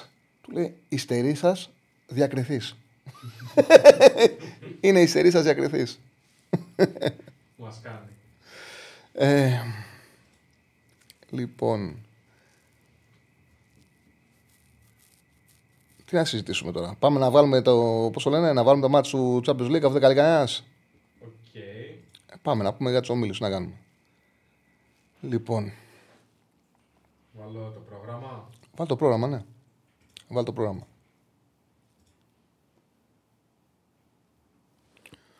Λοιπόν, ξεκινάμε να πούμε λίγο για τα παιχνίδια του Champions League. Πήγαμε πάρα πολύ καλά έτσι κι αλλιώς. Τις, ε... Α, δεν τα έχω εγώ. Δεν τα έχω εγώ, κάτσε να τα κάνω. Τα έχεις, τα έχεις. Α, τα έχω εδώ σου. Τα έχεις, τα έχεις, σίγουρα. τα έχεις. Μμ. Περίμενε. Ναι, τα, όχι, δεν είναι Europa, τέτοιο. Εντάξει, ναι, μια χαρά. Λοιπόν, πάμε. Πέμπτος όμιλος στις 8 παρατέταρτο Φέγγενερ Λάτσιο, Celtic Ατλέτικο Μαδρίτη. Το Celtic Ατλέτικο Μαδρίτη, να πω την αλήθεια, το είχα. ήταν στα παιχνίδια τα οποία ήθελα να τα δώσω και ήθελα να τα παίξω γιατί ότι δίνω τα, τα επιλέγω. Όμως ξέρεις, καμιά φορά δεν σου πάει το χέρι. Κάτι σε, κάτι σε φοβίζει. Αυτό που με φόβησε ήταν ότι είχα δει το μάτσο με την Μπριζ, Ατλέτικο Μπριζ, που κέρδισε το Ατλέτικο, το γύρισε 3-2 και δεν ήταν καθόλου καλή. Δηλαδή το πήρε με το στανιό, η Ατλέτικο δεν ήταν καλή, έβγαλε αμυντικά προβλήματα, παρότι φέτος είναι αρκετά βελτιωμένη και η Celtics στο γήπεδο της έχει μια ορμή, έχει μια ένταση, έχει μια ταχύτητα. Ε, ε, βγάζει ρε παιδί μου, σαν σύνολο σου βγάζει ένα, σου βγάζει ένα νεύρο, μια επιθετικότητα. Και, και το φοβήθηκα το παιχνίδι, παρότι η αλήθεια είναι πιο πολύ για διπλό είναι. Δηλαδή, αν με το ζόρι μου πει κάποιος ότι τι το βλέπεις ο μάτς, με τι θα πας, θα πήγαινα με την Ατλέτικο. Ε, δεν ξέρω, έτσι, το, η διέστηση κάτι με κράτησε και, δεν το, και τελικά το απέφυγα, δεν το έδωσα. Στο 1,80 είναι στην 65 το διπλό. Τεσσάρια είναι ο Άσος και η ισοπαλία της, ε, της ε, Celtic. Για το Φέγγενο Λάτσιο καταλαβαίνω ότι έχει πάρει πολύ παιχνίδι στο goal goal. Ποδοσφαιρικά στο goal goal πάει το συγκεκριμένο μάτς. Η Λάτσιο δεν με πείθει, παίρνει παράξενα αποτελέσματα και εύκολα, σε εύκολα μάτς γκελάρι και σε δύσκολα μάτς. Δεν με πείθει η Λάτσιο. Στον έκτο όμιλο Newcastle Dortmund παρή Μίλαν. Αυτός είναι όμιλος, πραγματικά είναι ένας όμιλος ε, πολύ δυνατός, ο οποίος βλέπουμε παιχνίδι με το παιχνίδι. Φάνηκε από νωρίς ότι η Dortmund υστερεί. Είναι ένα επίπεδο κάτω από τις υπόλοιπες ομάδες. Ε, δεν, έχει, δεν είναι η γρήγορη Dortmund φέτος που έχουμε συνηθίσει. Παρότι με βάση αποτελεσμάτων δεν φαίνεται αυτός στην Bundesliga, φαίνεται από την εικόνα της. Και φαίνεται και ε, συνολικά από τα παιχνίδια που δίνει στο Champions League. Δηλαδή και από την ήττα που έχασε 2-0 με την Παρή και από το ισόπαλο μάτς με τη Μίλαν που ήταν η χειρότερη. Η Μίλαν, η Μίλαν θα μπορούσε να έχει κάνει το διπλό.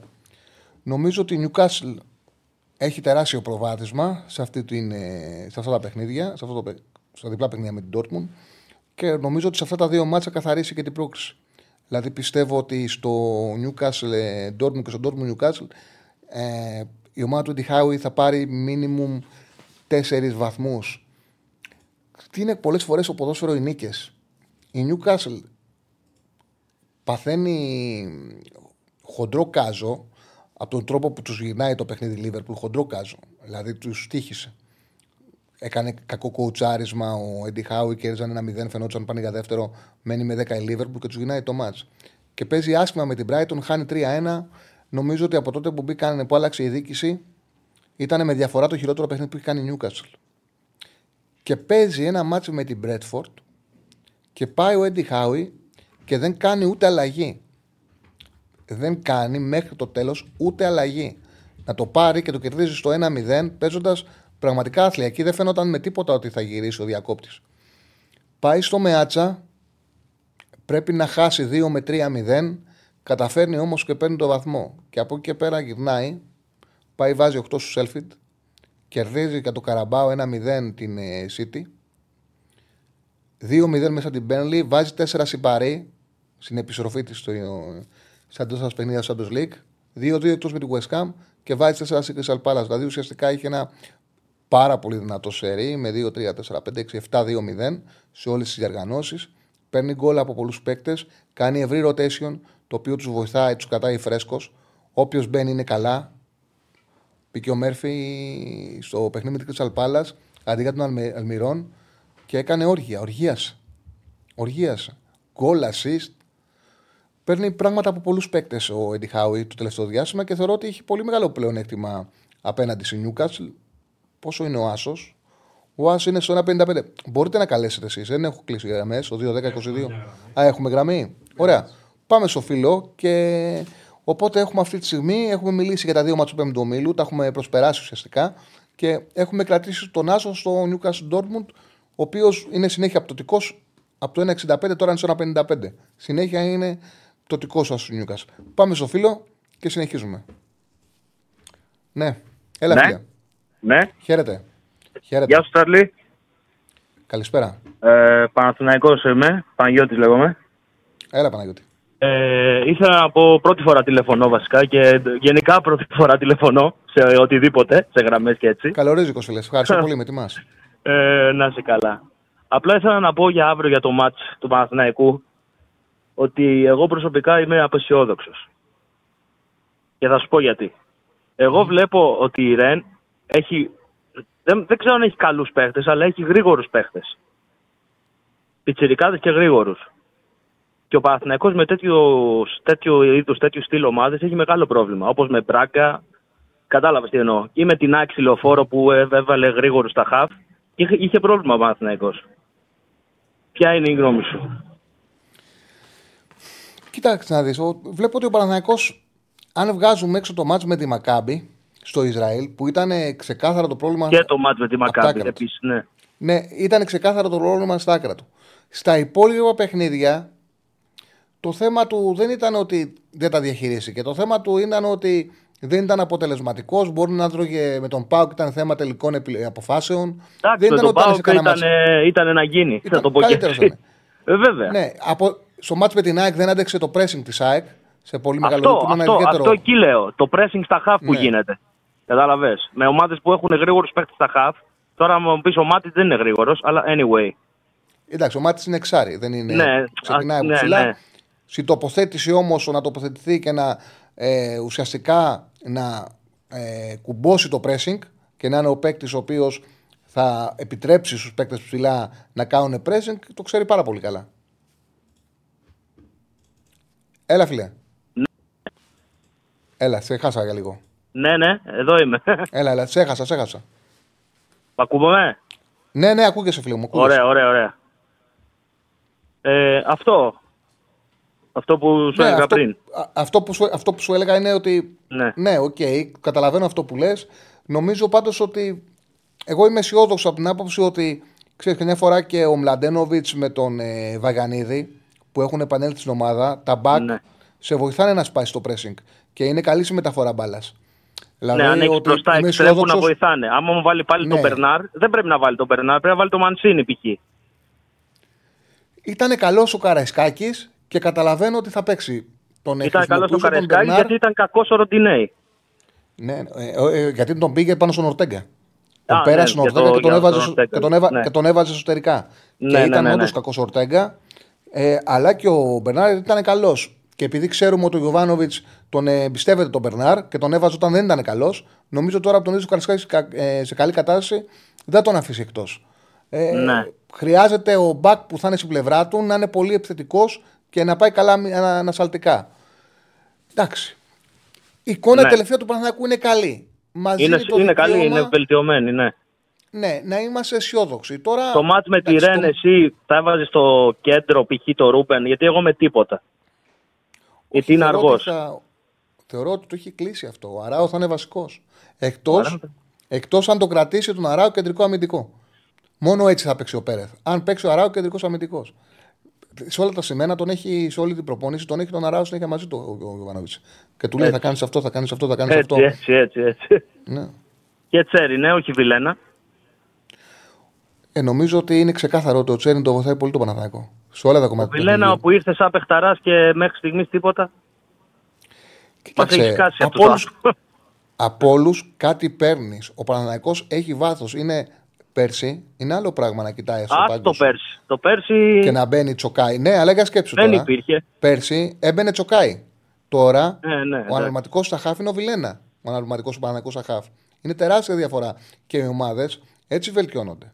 Είναι με- σπουδαίο για τον Παναναναϊκό να έχει σαν λύση από τον πάγκο τον Τσέριν, τον Βιλένα, ανάλογα ποιος παίζει.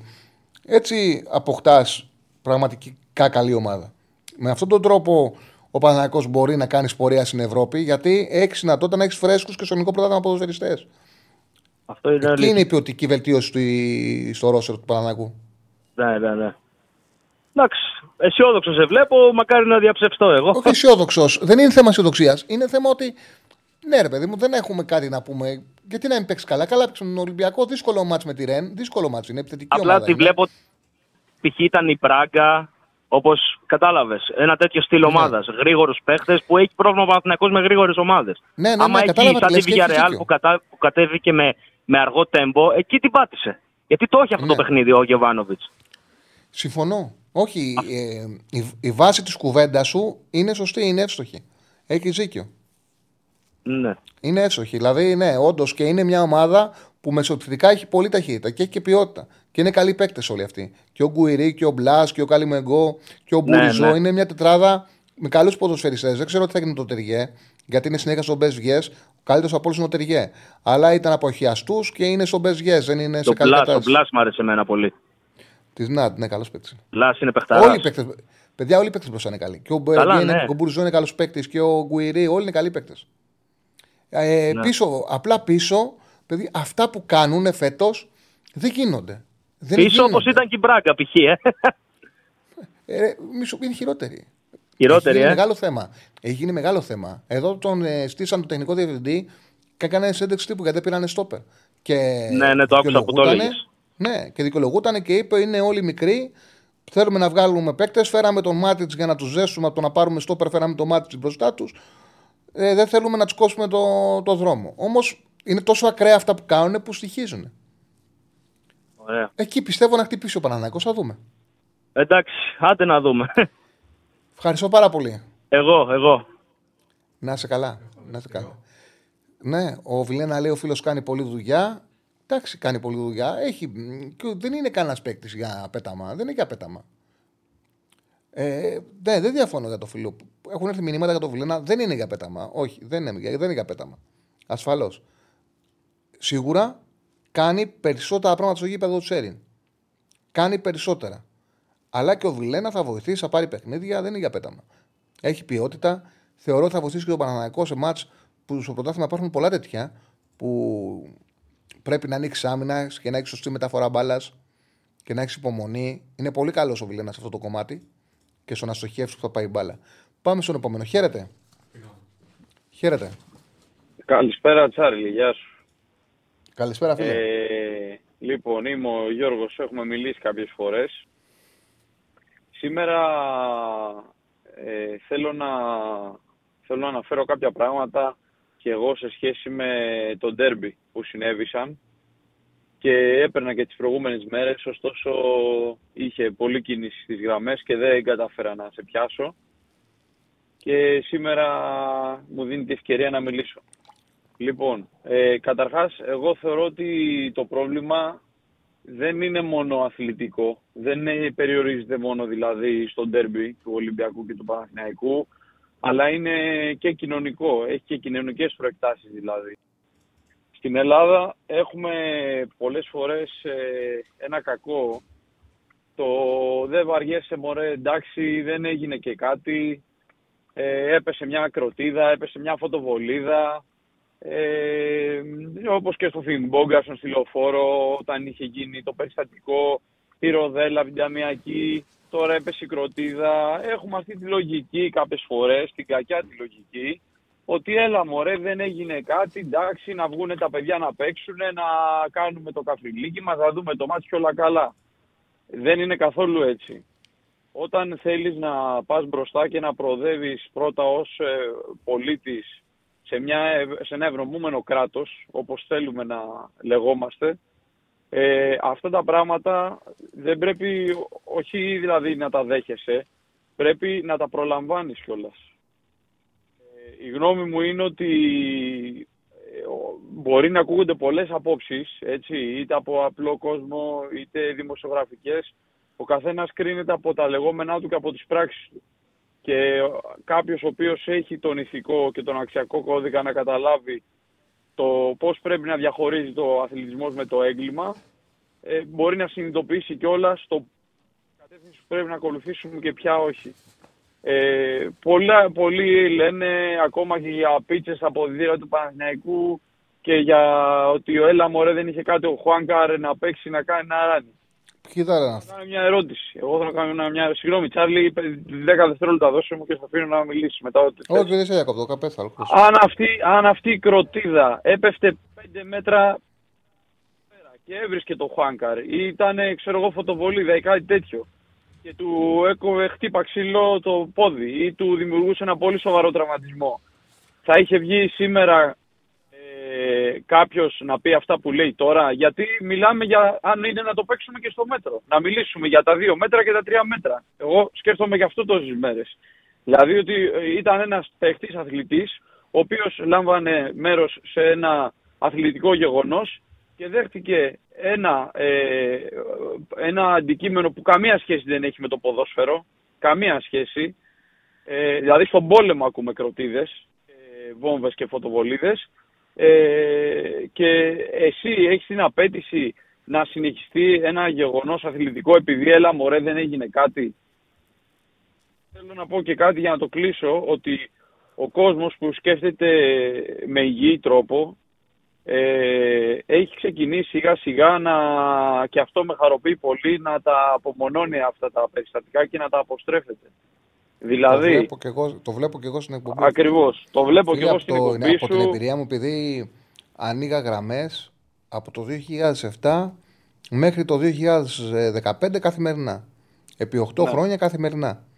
Ε, σε αντίστοιχες εκπομπές γινόταν ένας γαμός. Εγώ βλέπω κόσμο, φίλοι του Ολυμπιακού που βγήκανε, πάρα πολύ όρημοι. Δεν νομίζω ότι δεν έχω ακούσει μια τοποθέτηση να, ναι. μην, έχει, να μην σέβεται την λογική, τουλάχιστον στην εκπομπή που έχουμε εδώ.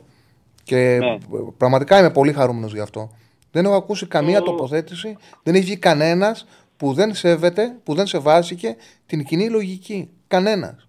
Και το βλέπω ε... και συζητήσεις και εκτός, όχι μόνο στην εκπομπή, που για μένα είναι πολύ ναι, σημαντικό. Και αλλά και εκτός. Δηλαδή, ναι, ναι, ναι, βλέπω ότι ο κόσμος θέλει να το πάει αλλού. Δεν κοιτάει ότι είναι Ολυμπιακός, αν είναι Ολυμπιακός. Θέλει να προχωρήσουμε αυτή την ιστορία. Βέβαια. Κουράστηκε. Ε... Κουράστηκε. Θέλει και για μένα παίζει ρόλο το ότι έχουμε αρχίσει να έχουμε ποδόσφαιρο. Υπήρξε ανταγωνισμός. Είδε ο κόσμος ότι το ανταγωνιστικό πρωτάθλημα βοηθήθηκε, βγαίνουμε στην Ευρώπη. Ήταν η Κυριακή, έγινε αυτό. Την Πέμπτη παίζει ο Ολυμπιακός με τη West Ham. Ο Παναναναϊκό παίζει με τη Ρεν. Η ΑΕΚ παίζει με τη Μαρσέη. Ο Πάουκ πάει στη Σκωτία με την Αμπερντίν. Δηλαδή σου λέει τώρα, εντάξει τώρα, ένα κολόπεδο με την κροτίδα σου. Πάρτε την και βάλτε την εκεί που ξέρεις και φύγει από εδώ. Τελείωσε. Τελείωσε η ιστορία ναι. αυτή. Θέλουμε να δούμε πάλι από ομάδες. Έχει παίξει, παίζει ε, ρόλο αυτό. Πιστεύω θα μας πάρει λίγα χρόνια ακόμα μέχρι να ίσως και παραπάνω από λίγα, για να φτάσουμε στο επίπεδο να μπορούμε να ασχολούμαστε μόνο με το ποδόσφαιρο. Αλλά θεωρώ ότι ο κόσμος πια αυτό που λες και εσύ έχει κουραστεί και θέλει να βλέπει μπάλα. Δηλαδή θέλει να συζητάει για μπάλα και να ασχολείται με αυτό και με το κομμάτι του υγιούς ανταγωνισμού. Εγώ καταλαβαίνω το ότι υπάρχει μια αντιπαλότητα και στο γήπεδο ε, μπορεί να ανέβει και λίγο η ένταση στις φωνές όμως, στα συνθήματα Ναι, ναι, ναι. κτλ. Αλλά άλλο Εύλογο αυτό είναι και αυτό. άλλο μπαίνω μέσα, παίρνω και ό,τι ψυχολογικά κουβαλάω, γιατί δεν είμαστε ο γιατρός του γηπέδου, άλλο γιατρό πρέπει κάποιοι να συναντήσουν στη ζωή τους στην κανονική. Λοιπόν, ε, καταλαβαίνεις τι εννοώ. Ε, και μετά να πάνε στο γήπεδο. Ε, άλλο να φωνάξουμε, να πούμε ένα σύνθημα και τα λοιπά, να βγάλουμε μια γιούχα ή μια επιθυμία και άλλο να πετάμε αντικείμενα. Δηλαδή, Φίλε, εμένα το πρώτο πράγμα που μου έγινες- είπα η μάνα μου όταν ήμουν μικρός ήταν μην πετάς αντικείμενα στον άλλον. Ας πούμε. Δηλαδή, ε, μιλάμε για ε, καταστάσεις τώρα ε, άσπρο ή μαύρο. Δεν υπάρχει γκρίζα ζώνη. Τα πες ωραία. Κάτι άλλο; Μ' ακούς Τσάρλι, Έπεσε. ακούγομαι; Έλα, φίλε μου, τα πες ωραία, λέω. Κάτι άλλο; Ναι, ναι, τίποτα. Αυτό ήθελα να πω και ένα σχόλιο ποδοσφαιρικό ήθελα να κάνω, Μμμ. έτσι για το τέλος. Ε, λοιπόν, ε, για τα μάτς που έρχονται, ε, θεωρώ, ότι είναι, θεωρώ ότι είναι πολύ κρίσιμα, ίσως είναι η πιο κρίσιμα αγωνιστική αυτή, θα κρίνει προκρίσεις. Ε, τα βλέπω όλα τα μάτσα ανοιχτά γιατί πιστεύω ότι θα παίζουν ε, ό, όλες, όλες οι ομάδες έχουν να διεκδικήσουν κάτι.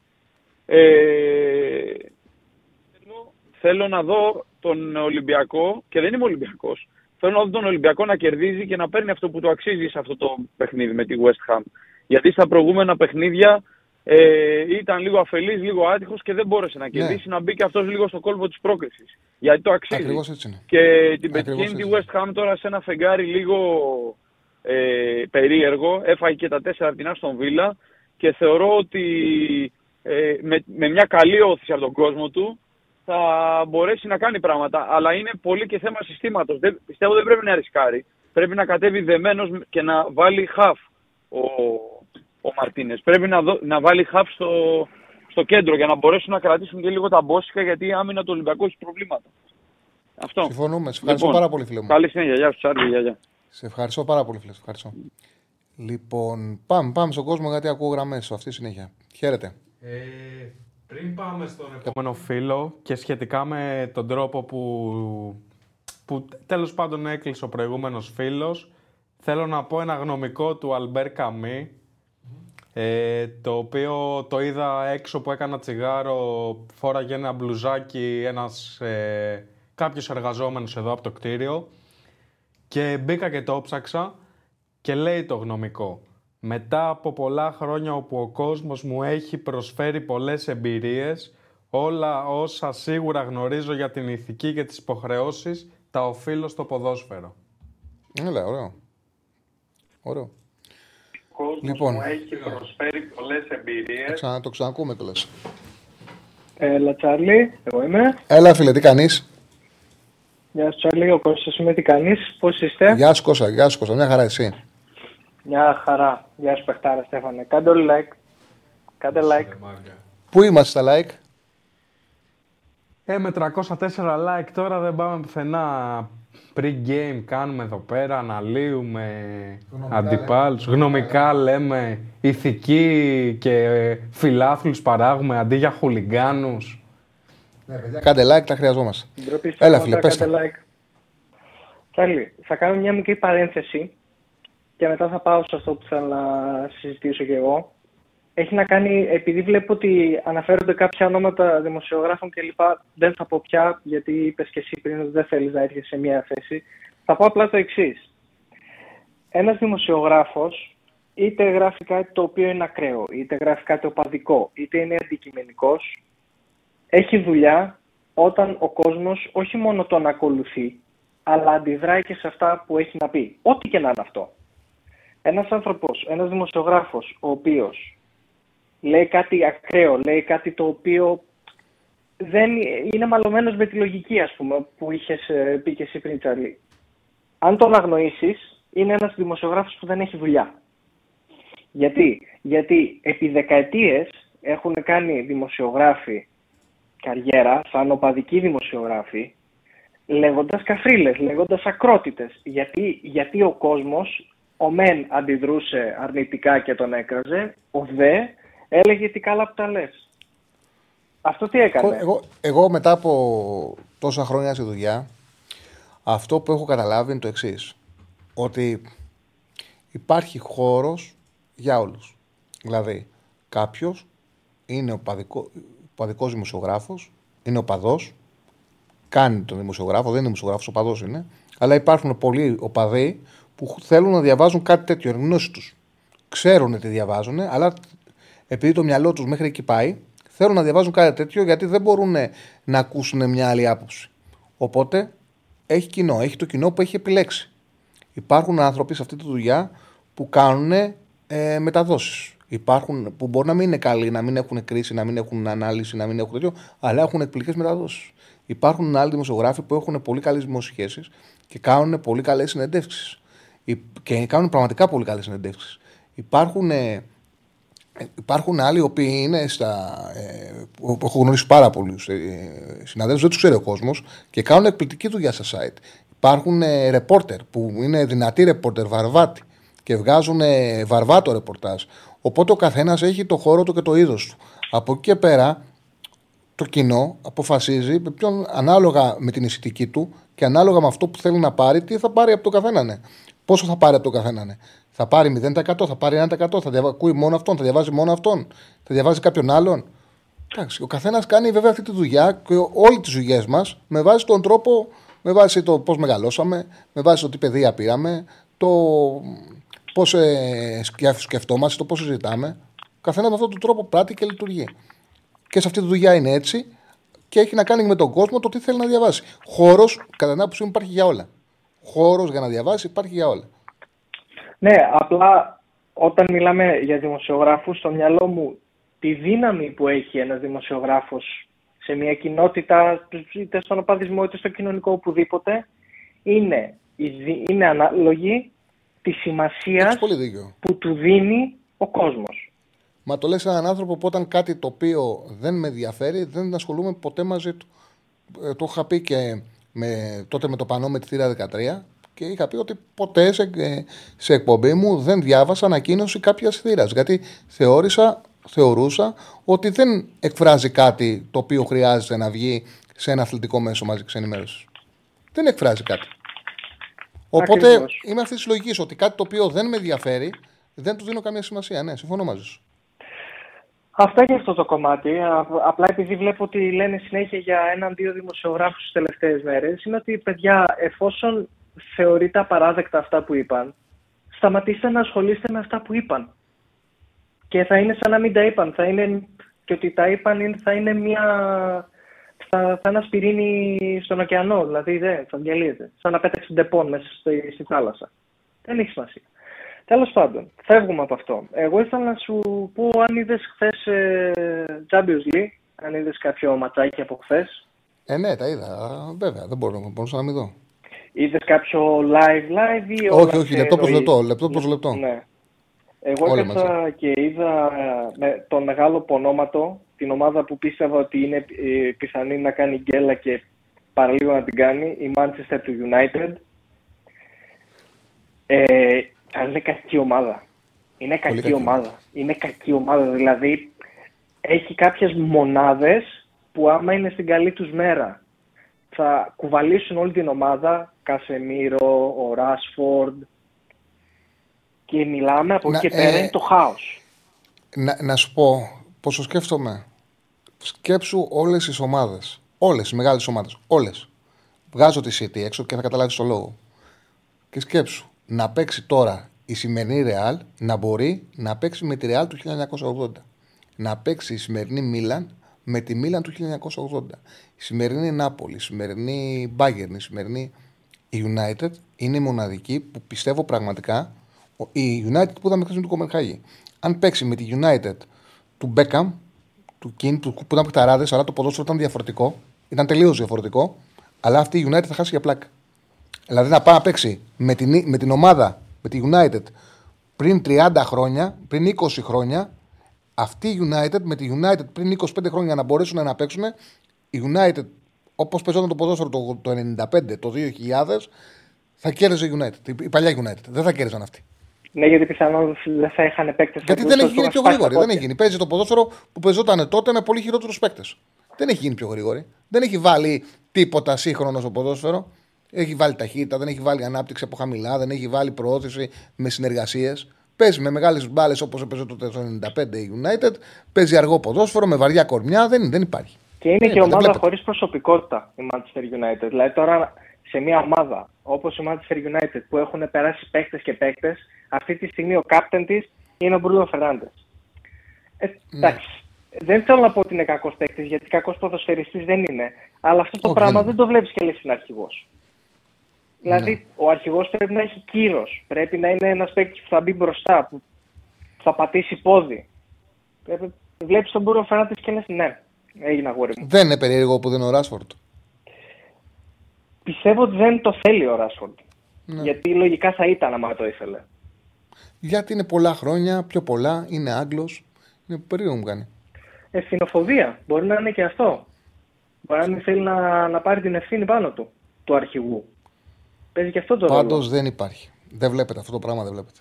Δεν είναι αναλαμπές των ποιοτικών μονάδων και σε αυτό φταίει και ο Τερχάγκ. Εγώ πιστεύω ότι δεν είναι προπονητής για τη Manchester United ο Τερχάγκ. Η Manchester United θέλει προπονητή τύπου Ferguson. Θέλει. Καλά, βέβαια, ποιος θα συγκριθεί. Θέλει Μια Αντσελότη απογοήτευση όμως. Θέλει κάποιον με χαρακτήρα. Ο Τενχάκ τώρα είχε τα πιτσιρίκια του Άγιαξ που έκανε απίστευτα πράγματα. Αλλά άλλο Άγιαξ, άλλο Manchester United. Καμία σχέση. Έτσι πιστεύω εγώ. Είναι έτσι το μια βλέπω εγώ. απογοήτευση, μην το σκέφτεσαι. Μια απογοήτευση. Αυτά από μένα, Τσάρλι. Σας εύχομαι Ευχαριστώ όλους πολύ, καλή φίλε. συνέχεια. Κάντε όλοι like και καλή συνέχεια, παιδιά. Κώστα μου, να είσαι καλά, φίλε, να είσαι καλά. Να είσαι καλό λοιπόν, παιδί. συνεχίζουμε με γραμμές. Έχουμε άλλες δύο, ναι. Έχεις κανένα. Το Πολ τι, τι έγινε; Οπότε στο Πολ, ποια ομάδα θα έχει το δυσκολότερο έργο αύριο; Αναφερόμαστε στα ευρωπαϊκά μάτς των τεσσάρων ε, ελληνικών ομάδων. Έχετε ψηφίσει σχεδόν 630 άτομα και έχετε αναδείξει πρώτη επιλογή σαν το πιο δύσκολο έργο, το πιο δύσκολο αυριανό έργο αυτό της ΑΕΚ στη Μασαλία με 55%. Ακολουθεί του Ολυμπιακού στο Φάληρο με 31%. Του Παναθηναϊκού στη Λεωφόρο με τη Ρεν με 11% και του ΠΑΟΚ στο Αμπερντίν με μόλις 3%. Άρα πήρατε γραμμή από Τσάρλι και την αναπαράγετε. Τρολάκια. Λογικό είναι. Ε, λογικά ψήφισε ο κόσμος. Για, τον φίλο, για ένα φίλο που λέει ότι δεν έχουν σχέση η Ρεν με τη Μαρσέη, κοίταξε γίνεται. Η Ρεν είναι πιο ποιοτική ομάδα. Έχει γλυκιά δημιουργία. Πολύ γλυκιά δημιουργία. Αλλά αυτό το διάστημα φαίνεται σαν να μην έχει φλόγα μέσα της. Σαν να μην έχει ψυχή. Έχει πολύ κακή άμυνα. Η Μαρσέη αντίθετα έχει πολύ ένταση. Η Μαρσέη έχει μια δυσκολία γιατί είναι καθό το βελοντρόμ, είναι πολύ δύσκολη έδρα και πρεσάρει πολύ, τρέχει πολύ. Έχει ένταση και ο Γκατούζο τους έχει δώσει μια δυναμική να βγάζουν περισσότερο έτσι, ψυχή, ενέργεια, ένταση, ακόμα και συνέστημα στο παιχνίδι τους. Η Ρεν είναι πιο γλυκιά στο μάτι. Έχει δημιουργία, έχει πολύ ωραίες συνεργασίες, παίζουν ωραίο ποδόσφαιρο, αλλά δεν, κάτι τους λείπει. Δηλαδή δεν, δεν είναι καλά φέτος. Δεν τους παίρνουν τα αποτελέσματα, δεν έχουν ασφάλεια καθόλου αμυντική. Θα δούμε, εντάξει, θα δούμε. Και τα δύο μάτια δύσκολα είναι. Το καλό είναι ότι φτάσαμε σε ένα σημείο. Δεν πρέπει να το ξεχνάμε και πάω στο φίλο κατευθείαν. Η ΑΕΚ δεν είναι μακριά. Πριν δύο χρόνια είχε αποκλειστεί από τη Monster. Ο Παναθηναϊκός είναι μια ομάδα που είχε να παίξει πάρα πολλά χρόνια σε ομίλους και έχουμε φτάσει σε σημείο και τη συζητάμε με Μαρσέη και Ρεν. Και ο Παναθηναϊκός πέρασε την ε, Μαρσέη στο όριο, έστω και με τύχη. Βλέπουμε ότι μπορεί να χτυπήσει τη Ρεν, η ΑΕΚ να κερδίσει την Brighton, να παίρνει σοπαλί τον Άγιαξ. Είναι τεράστια η βελτίωση των ομάδων μας. Το επίπεδο ανταγωνιστικότητας, το πόσο έχουν ανέβει με τη δουλειά των προπονητών τους είναι τεράστιο. Έλα, φίλε. Γεια σου Τσάρλι, ε, Κώστας από Ηράκλειο. Ε, Έλα, Κώστα. Πολύ ωραία μετάβαση, γιατί εγώ το έγραψα αυτό με τη Ρεν για τη Μαρσέη. Άντε. ναι, οπότε εγώ πιστεύω, για να κάνω και ένα σχόλιο γι' αυτό, ότι ε, η Μαρσέη είναι μια κλάση πάνω από τη Ρεν. Και σαν φανέλα και σαν... γιατί για μένα μετράει λίγο τη φανέλα. Κοίταξε, σαν κλάση, κλάση σημαίνει κλάση. Κλάση είναι ποιότητα. Κλάση είναι τεχνική κατάρτιση. Το ταλέντο το οποίο είναι μ, ε, γηγενές, είναι αυτούσιο. Ε, νομίζω ότι Μάτιτς, Μπουριζό, Μπλάς, Γκουιρί ε, είναι ανώτεροι από τους αντίστοιχους της Μαρσέιγ, από τους Αρίτ, Εντιαγέ, Αρίτ, ε, Βερετού. Είναι ανώτερη. Όμως αυτό που έχει η Μαρσέιγ είναι σωστό λες φανέλα, βελοντρόμ και από τη φετινή Ρεν παίζει σε μεγαλύτερη ένταση η Μαρσέιγ. Ναι, τέλος πάντων, εντάξει, αυτό είναι και λίγο υποκειμενικό. Εγώ πήρα να Όλα κάνω. υποκειμενικά είναι στη ζωή. Ναι, ναι. Εγώ πήρα να κάνω μόνο ένα σχόλιο μικρό για το ντέρμπι και μετά, αν δεν πειράζει και τον κόσμο, θα ήθελα να μιλήσω λίγο για την ομάδα μου, τον Όφη, γιατί είμαι λίγο απογοητευμένος από την Κυριακή, αλλά δεν υπήρχε ευκαιρία. Εντάξει, αφήσαμε και να πάρουν όλοι που λέγανε για τον ντέρμπι, λογικό είναι. Ε, αυτό που θέλω να πω εγώ για τον ντέρμπι, ένα σχόλιο, σχόλιο μικρό, είναι ότι για μένα είναι το σύνδρομο αυτό το ελληνικό που φοβούνται όλη την ευθύνη που το κολλήσαμε μάλλον και στο διαιτητή το ξένο. Δηλαδή για μένα από ένα σημείο και μετά, δεν ξέρω και πότε το ρωτήσα τον γιατρό, αλλά εγώ τι θα έκανα. Εγώ στο δεκάλεπτο θα έλεγα non-fit και τελείωσε. Από εκεί και πέρα, ακόμα και αν ο γιατρός δεν θέλει να πάρει θέση, για μένα ο διαιτητής Δηλαδή αυτό που έγινε είναι τελείως παράλογο. Πέσανε κροτίδες, δεν, πέ- δεν έπεσε τότε μόνο κροτίδα, πέσανε από το πρώτο λεπτό κροτίδες. Θα άφηνε ποτέ ξένος διαιτητής σε ευρωπαϊκό παιχνίδι να πέσουν κροτίδες; Δηλαδή κάνουμε πλάκα. Αυτό το διαιτητή κανονικά πρέπει να τον φωνάξει η FIFA και να το ρωτήσει ρε φίλε, έβλεπες Σιγά κροτίδες μην, να... σιγά μην τον συλλάβουν Νικόλας. Έβλε... Έβλεπε Ο να... Μαρέσκα, ο Μαρέσκα, εντάξει, σωστά το λει- ε, λειτουργήσε. Ε, Άσε, δεν δεν λες καλά που δεν ήταν Έλληνας διαιτητής. Ξέρεις τι θα γινόταν, τι, τι, τα δείγματα θα είχαμε. Παιδιά, αν ήταν Έλληνας διαιτητής, εγώ σα λέω ότι θα έβγαινε. Θα έβγαινε να παίξει. Θα έπαιρναν την μπάλα, θα έπαιρναν και τους βοηθούς και θα έβγαινε να παίξει. Θα φώναζε τον Παναναναϊκό να παίξει. Άσε. Μια χαρά το χειρίστηκε ο Μαρέσκα. Δύσκολο ήταν. Μην ξεχνάς ότι τους φέρνουν σε άλλο πρωτάθλημα για να ε, σφυρίξουν τα παιχνίδια στην ελληνική πραγματικότητα. Με τον ελληνικό ΚΑΠ, άλλο ΚΑΠ έχουν στην Ιταλία, άλλο στην, ε, στην Ελλάδα, με, που δεν το γνωρίζουν κιόλας. Δηλαδή, μην νομίζεις ότι ξέρουν το πρωτόκολλο, το τι πρέπει να ακολουθήσουν. Έρχονται για να διευθύνουν. Δεν είναι εύκολο να πάρουν αποφάσεις. Δεν είναι εύκολο. Και παρόλα αυτά, με ηρεμία, χωρίς να μιλήσεις πολύ, έκανε αυτό που έπρεπε. Που έπρεπε άφησε τους μεσογράφου να λένε τις καγλαμάρε τους ε, και να λένε ότι τους φώναξε ο διαιτητής. Φτάσαν σε ένα σημείο να λένε ότι ο διαιτητής πρέπει να βγει να παίξει. Δεν είναι τρομερά πράγματα. Δεν γινόταν να ζούσαν αυτά. Με μια ηρεμία έγραψε ο φίλος αγώνος και ξεκαθάρισε τα πράγματα. Ναι. Έχουμε δει πολλά στην Ελλάδα. Έχουμε δει διαιτητές να μην ξέρεις αν έχουν κατακυρώσει τον κόλλη ή δεν το έχουν κατακυρώσει. Μια χαρά ήταν ο Μαρέσκα, μια χαρά τα πήγε. Και το δεύτερο σκέλος είναι ότι εγώ αν ήμουν διοίκηση του Ολυμπιακού να βγω να κάνω δηλώσεις θα ανέφερα τουλάχιστον ότι αυτό το πράγμα είναι καταδικαστέο. Δηλαδή ωραία ναι και τα λοιπά αλλά πες ρε παιδί μου εντάξει καταλαβαίνω πες εκείνη την ώρα ε, τέλος πάντων αυτό που το έχω ξαναπεί και παλαιότερα ότι ο απλός φίλαθλος κόσμος πιστεύω ότι αλλάζει και... Είναι βολικό αυτό. Ναι, και μα μόνο έτσι. Είχα πει ότι μόνο αν αρχίσουμε και κρίνουμε πρώτα τα δικά μας και βασικά μόνο τα δικά μας θα αλλάξει ε, το παδικό κίνημα. Τέλος πάντων, αυτό που θέλω να πω είναι ότι εγώ από την ομάδα μου δεν είμαι ευχαριστημένος. Δηλαδή δεν ξέρω αν το έδωσε το μάτς ε, της Κυριακής με την Κηφισιά. Αλλά δε- δεν είχε νόημα αυτό που έκανε ο Νταμπράουσκας. Σε κάποια βα- φάση παίζει με 10 παίκτες ο άλλος. Που εντάξει, εγώ ακούω ότι μπορεί να μην είναι και κόκκινη και να σου πω και κάτι, εγώ δεν την ήθελα κιόλας. Κάτσε, κάτσε, κάτσε, κάτσε, κάτσε, κάτσε, κάτσε. Μην, μην μου φεύγεις από θέμα σε θέμα. Γιατί αυτό που λέει σωστό. Αυτό που έκανε ο Νταμπράουσκα ήταν. Γιατί δεν το έχουμε συζητήσει. Παίζει με την Κυφσιά, παίζει και η Κυφσιά με 10 παίκτες. Λέμε συνέχεια ότι είναι καλός προπονητής και συνεχίζει να παίζει με 5-3-2. Συνεχίζει λοιπόν να κρατάει έναν παραπάνω αμυντικό. Δεν κάνει ευκαιρίες και δεν το αλλάζει μέχρι που τελειώνει το παιχνίδι. Τα λέω σωστά; Ναι, ναι. Ε, μείνε στο θέμα, μην μου πηγαίνεις από θέμα σε θέμα. Πας να πεις αυτό και μετά ξεκινάς άλλη ιστορία. Πες αυτό. Όχι, απλά λέω ότι για μένα η επιλογή να βγάλεις τον Αμπάντα και να βάλεις τον Θοράδινσον δεν είχε νόημα. Γιατί ο Αμπάντα είναι ένας πιο επιθετικογενή παίχτης και ο άλλος παίζει με 10 παίχτες. Δηλαδή δεν μπορώ να καταλάβω αυτή τη φοβία που έχει απέναντι σε μικρότερες θεωρητικά ομάδες. Δηλαδή με τις μεγάλες ομάδες κάνει τα, τα κατόρθωτα και με τους μικρούς πας και πνίγεσαι. Α, δε- Δεν το διαχειρίστηκες σωστά ο Νταμπράσο. Έχω πει πολύ καλά λόγια για τον Λιθουανό. Ε, Δεν ε, το διαχειρίστηκες σωστά το παιχνίδι, έχεις δίκιο. Ναι, και εντάξει, το παραδέχτηκε βέβαια ο άνθρωπος στο τέλος ότι δεν ήμασταν ικανοποιητικοί. Αλλά από ένα σημείο και μετά έχει ευθύνη κι αυτός και δεν, δεν είδα να την παίρνει ξεκάθαρα την ευθύνη.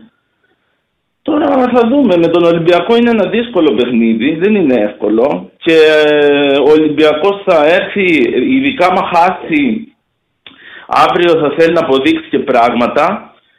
Και εντάξει, το γήπεδο θα είναι γεμάτο, θα υπάρχει αυτή η πίεση ας πούμε του κόσμου.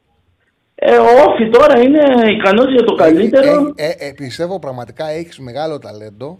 Θεωρώ ότι ξέρεις, καμιά φορά οι διευθυντές στα ραδιόφωνα που έκαναν χρόνια ε, στις γιορτές έψαχναν να βρουν ποιος θα καλύψει τις άδειες. Και βάζανε κάποια παιδιά τα οποία δεν ήταν νέα, βάζανε καμιά φορά βάζανε και μου έχει τύχει να βάζουν και χολίτες να κάνουν εκπομπές για να καλύψουν το πρόγραμμα.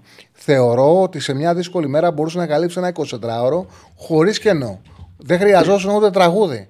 δεν βάζεις. Πα, πα, μπρου, μπρου, μπρου, πας, το πας έτσι. Το πάει έχει τρομερό ταλέντο σε αυτό. Δεν είναι εύκολο. Ε, καλά, συγγνώμη, συγγνώμη. Ε, δεν ξέρω αν μιλάω πολύ ώρα να κλείσω, δηλαδή. Όχι, ρε, ωραία τα πες. Εσύ δεν σε χαζώσει. Πολύ ωραία τα πες. Πολύ ωραία, ωραίο ήσουν. Ωραία. Κάναμε ωραία κουβέντα, φίλε. μου. Εντάξει, γεια σου, Τσάρλι. Σε ευχαριστώ πολύ. Σε ευχαριστώ πάρα πολύ. Να είσαι καλά. Ε, ναι, πάτε, πάμε άλλο ένα να κλείσουμε. Και να βγάλουμε και το σύγχυμα να κλείσουμε.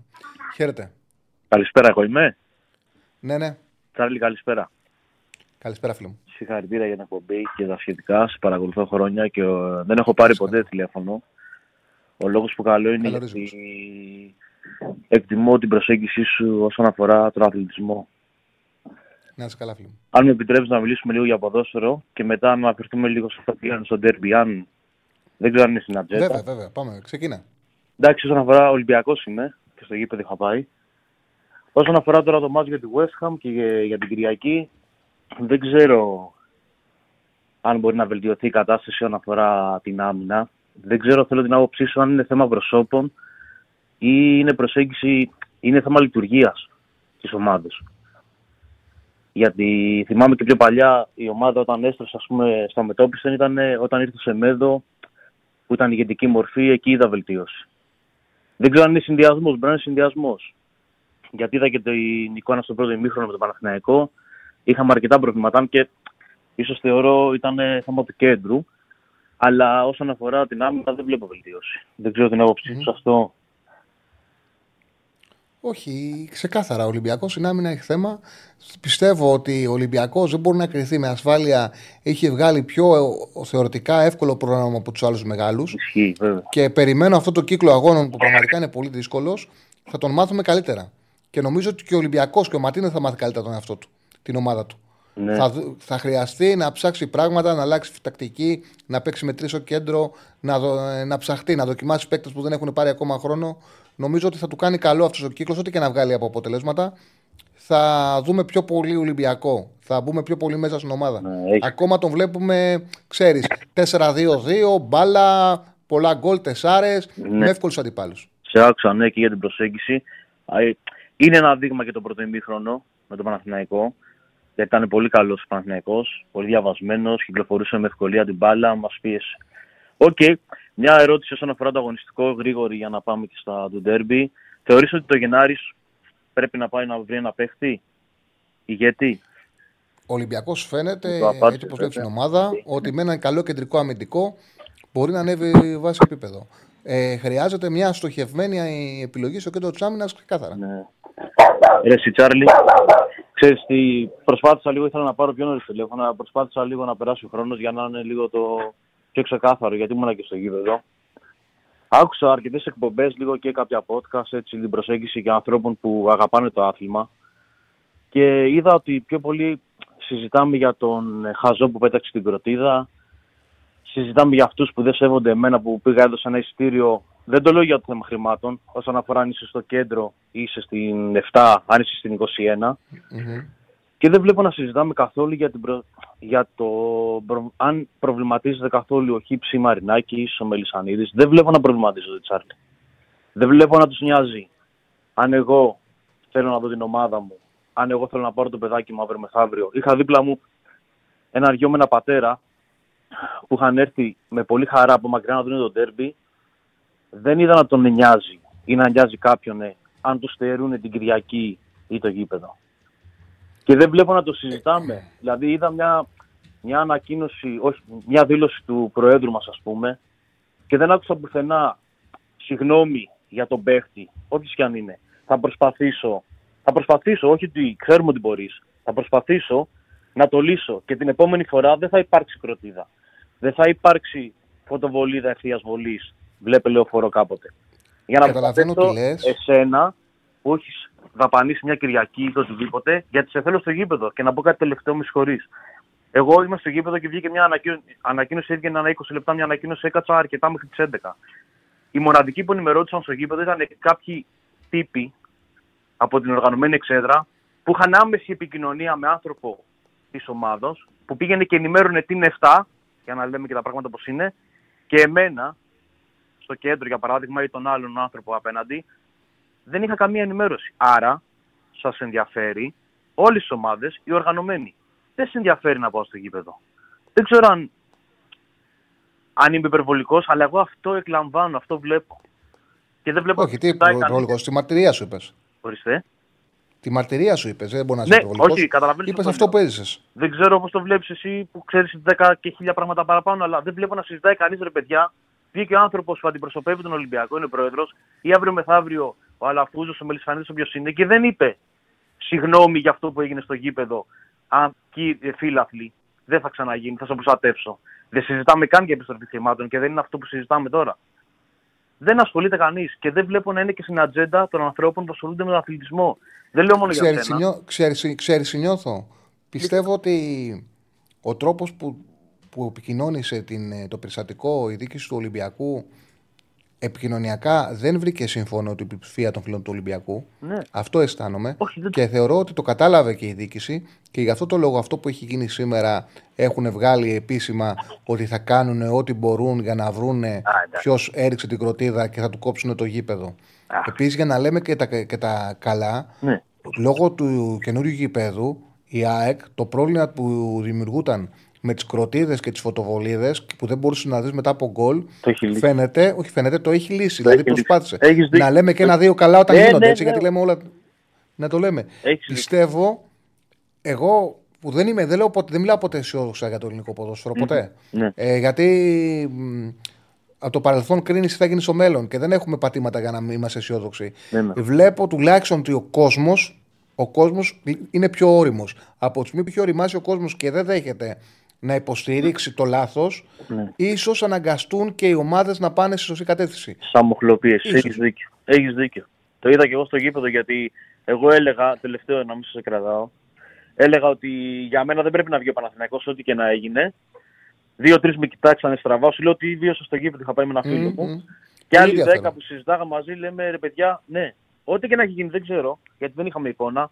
Λέω αν είχε γίνει κάτι παρόμοιο να μην βγει. Και ο κόσμος ήταν σύμφωνο. Πρέπει να Μπράβο, είναι.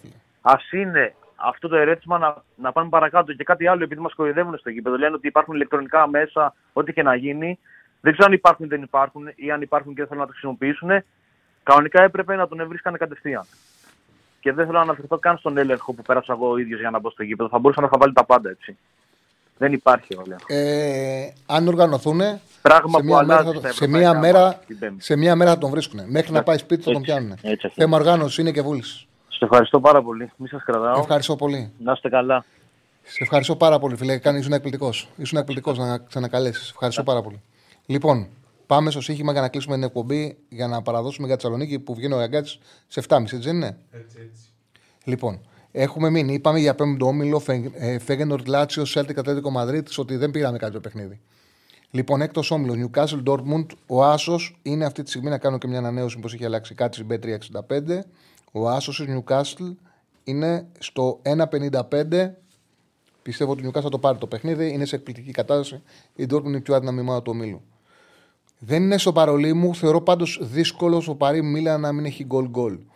Ένας φίλος που είπε για Pet Builder, χτίσε άμα θες το goal goal με anytime goal Mbappé. Δύο πράγματα πιστεύω ότι είναι δύσκολο να γίνουν. Να μην σκοράρει ο Mbappé και να μην σκοράρει η Μίλαν. Μπορεί να έρθει ένα-δύο, μπορεί να έρθει δύο-ένα, μπορεί να έρθει τρία-ένα. Νομίζω ότι ο Παπέ θα σκοράρει και θα σκοράρει και ο Μίλαν. Οπότε, άμα κάποιος θέλει να, να χτίσει ένα bed builder, δεν το έχω ποντάρει.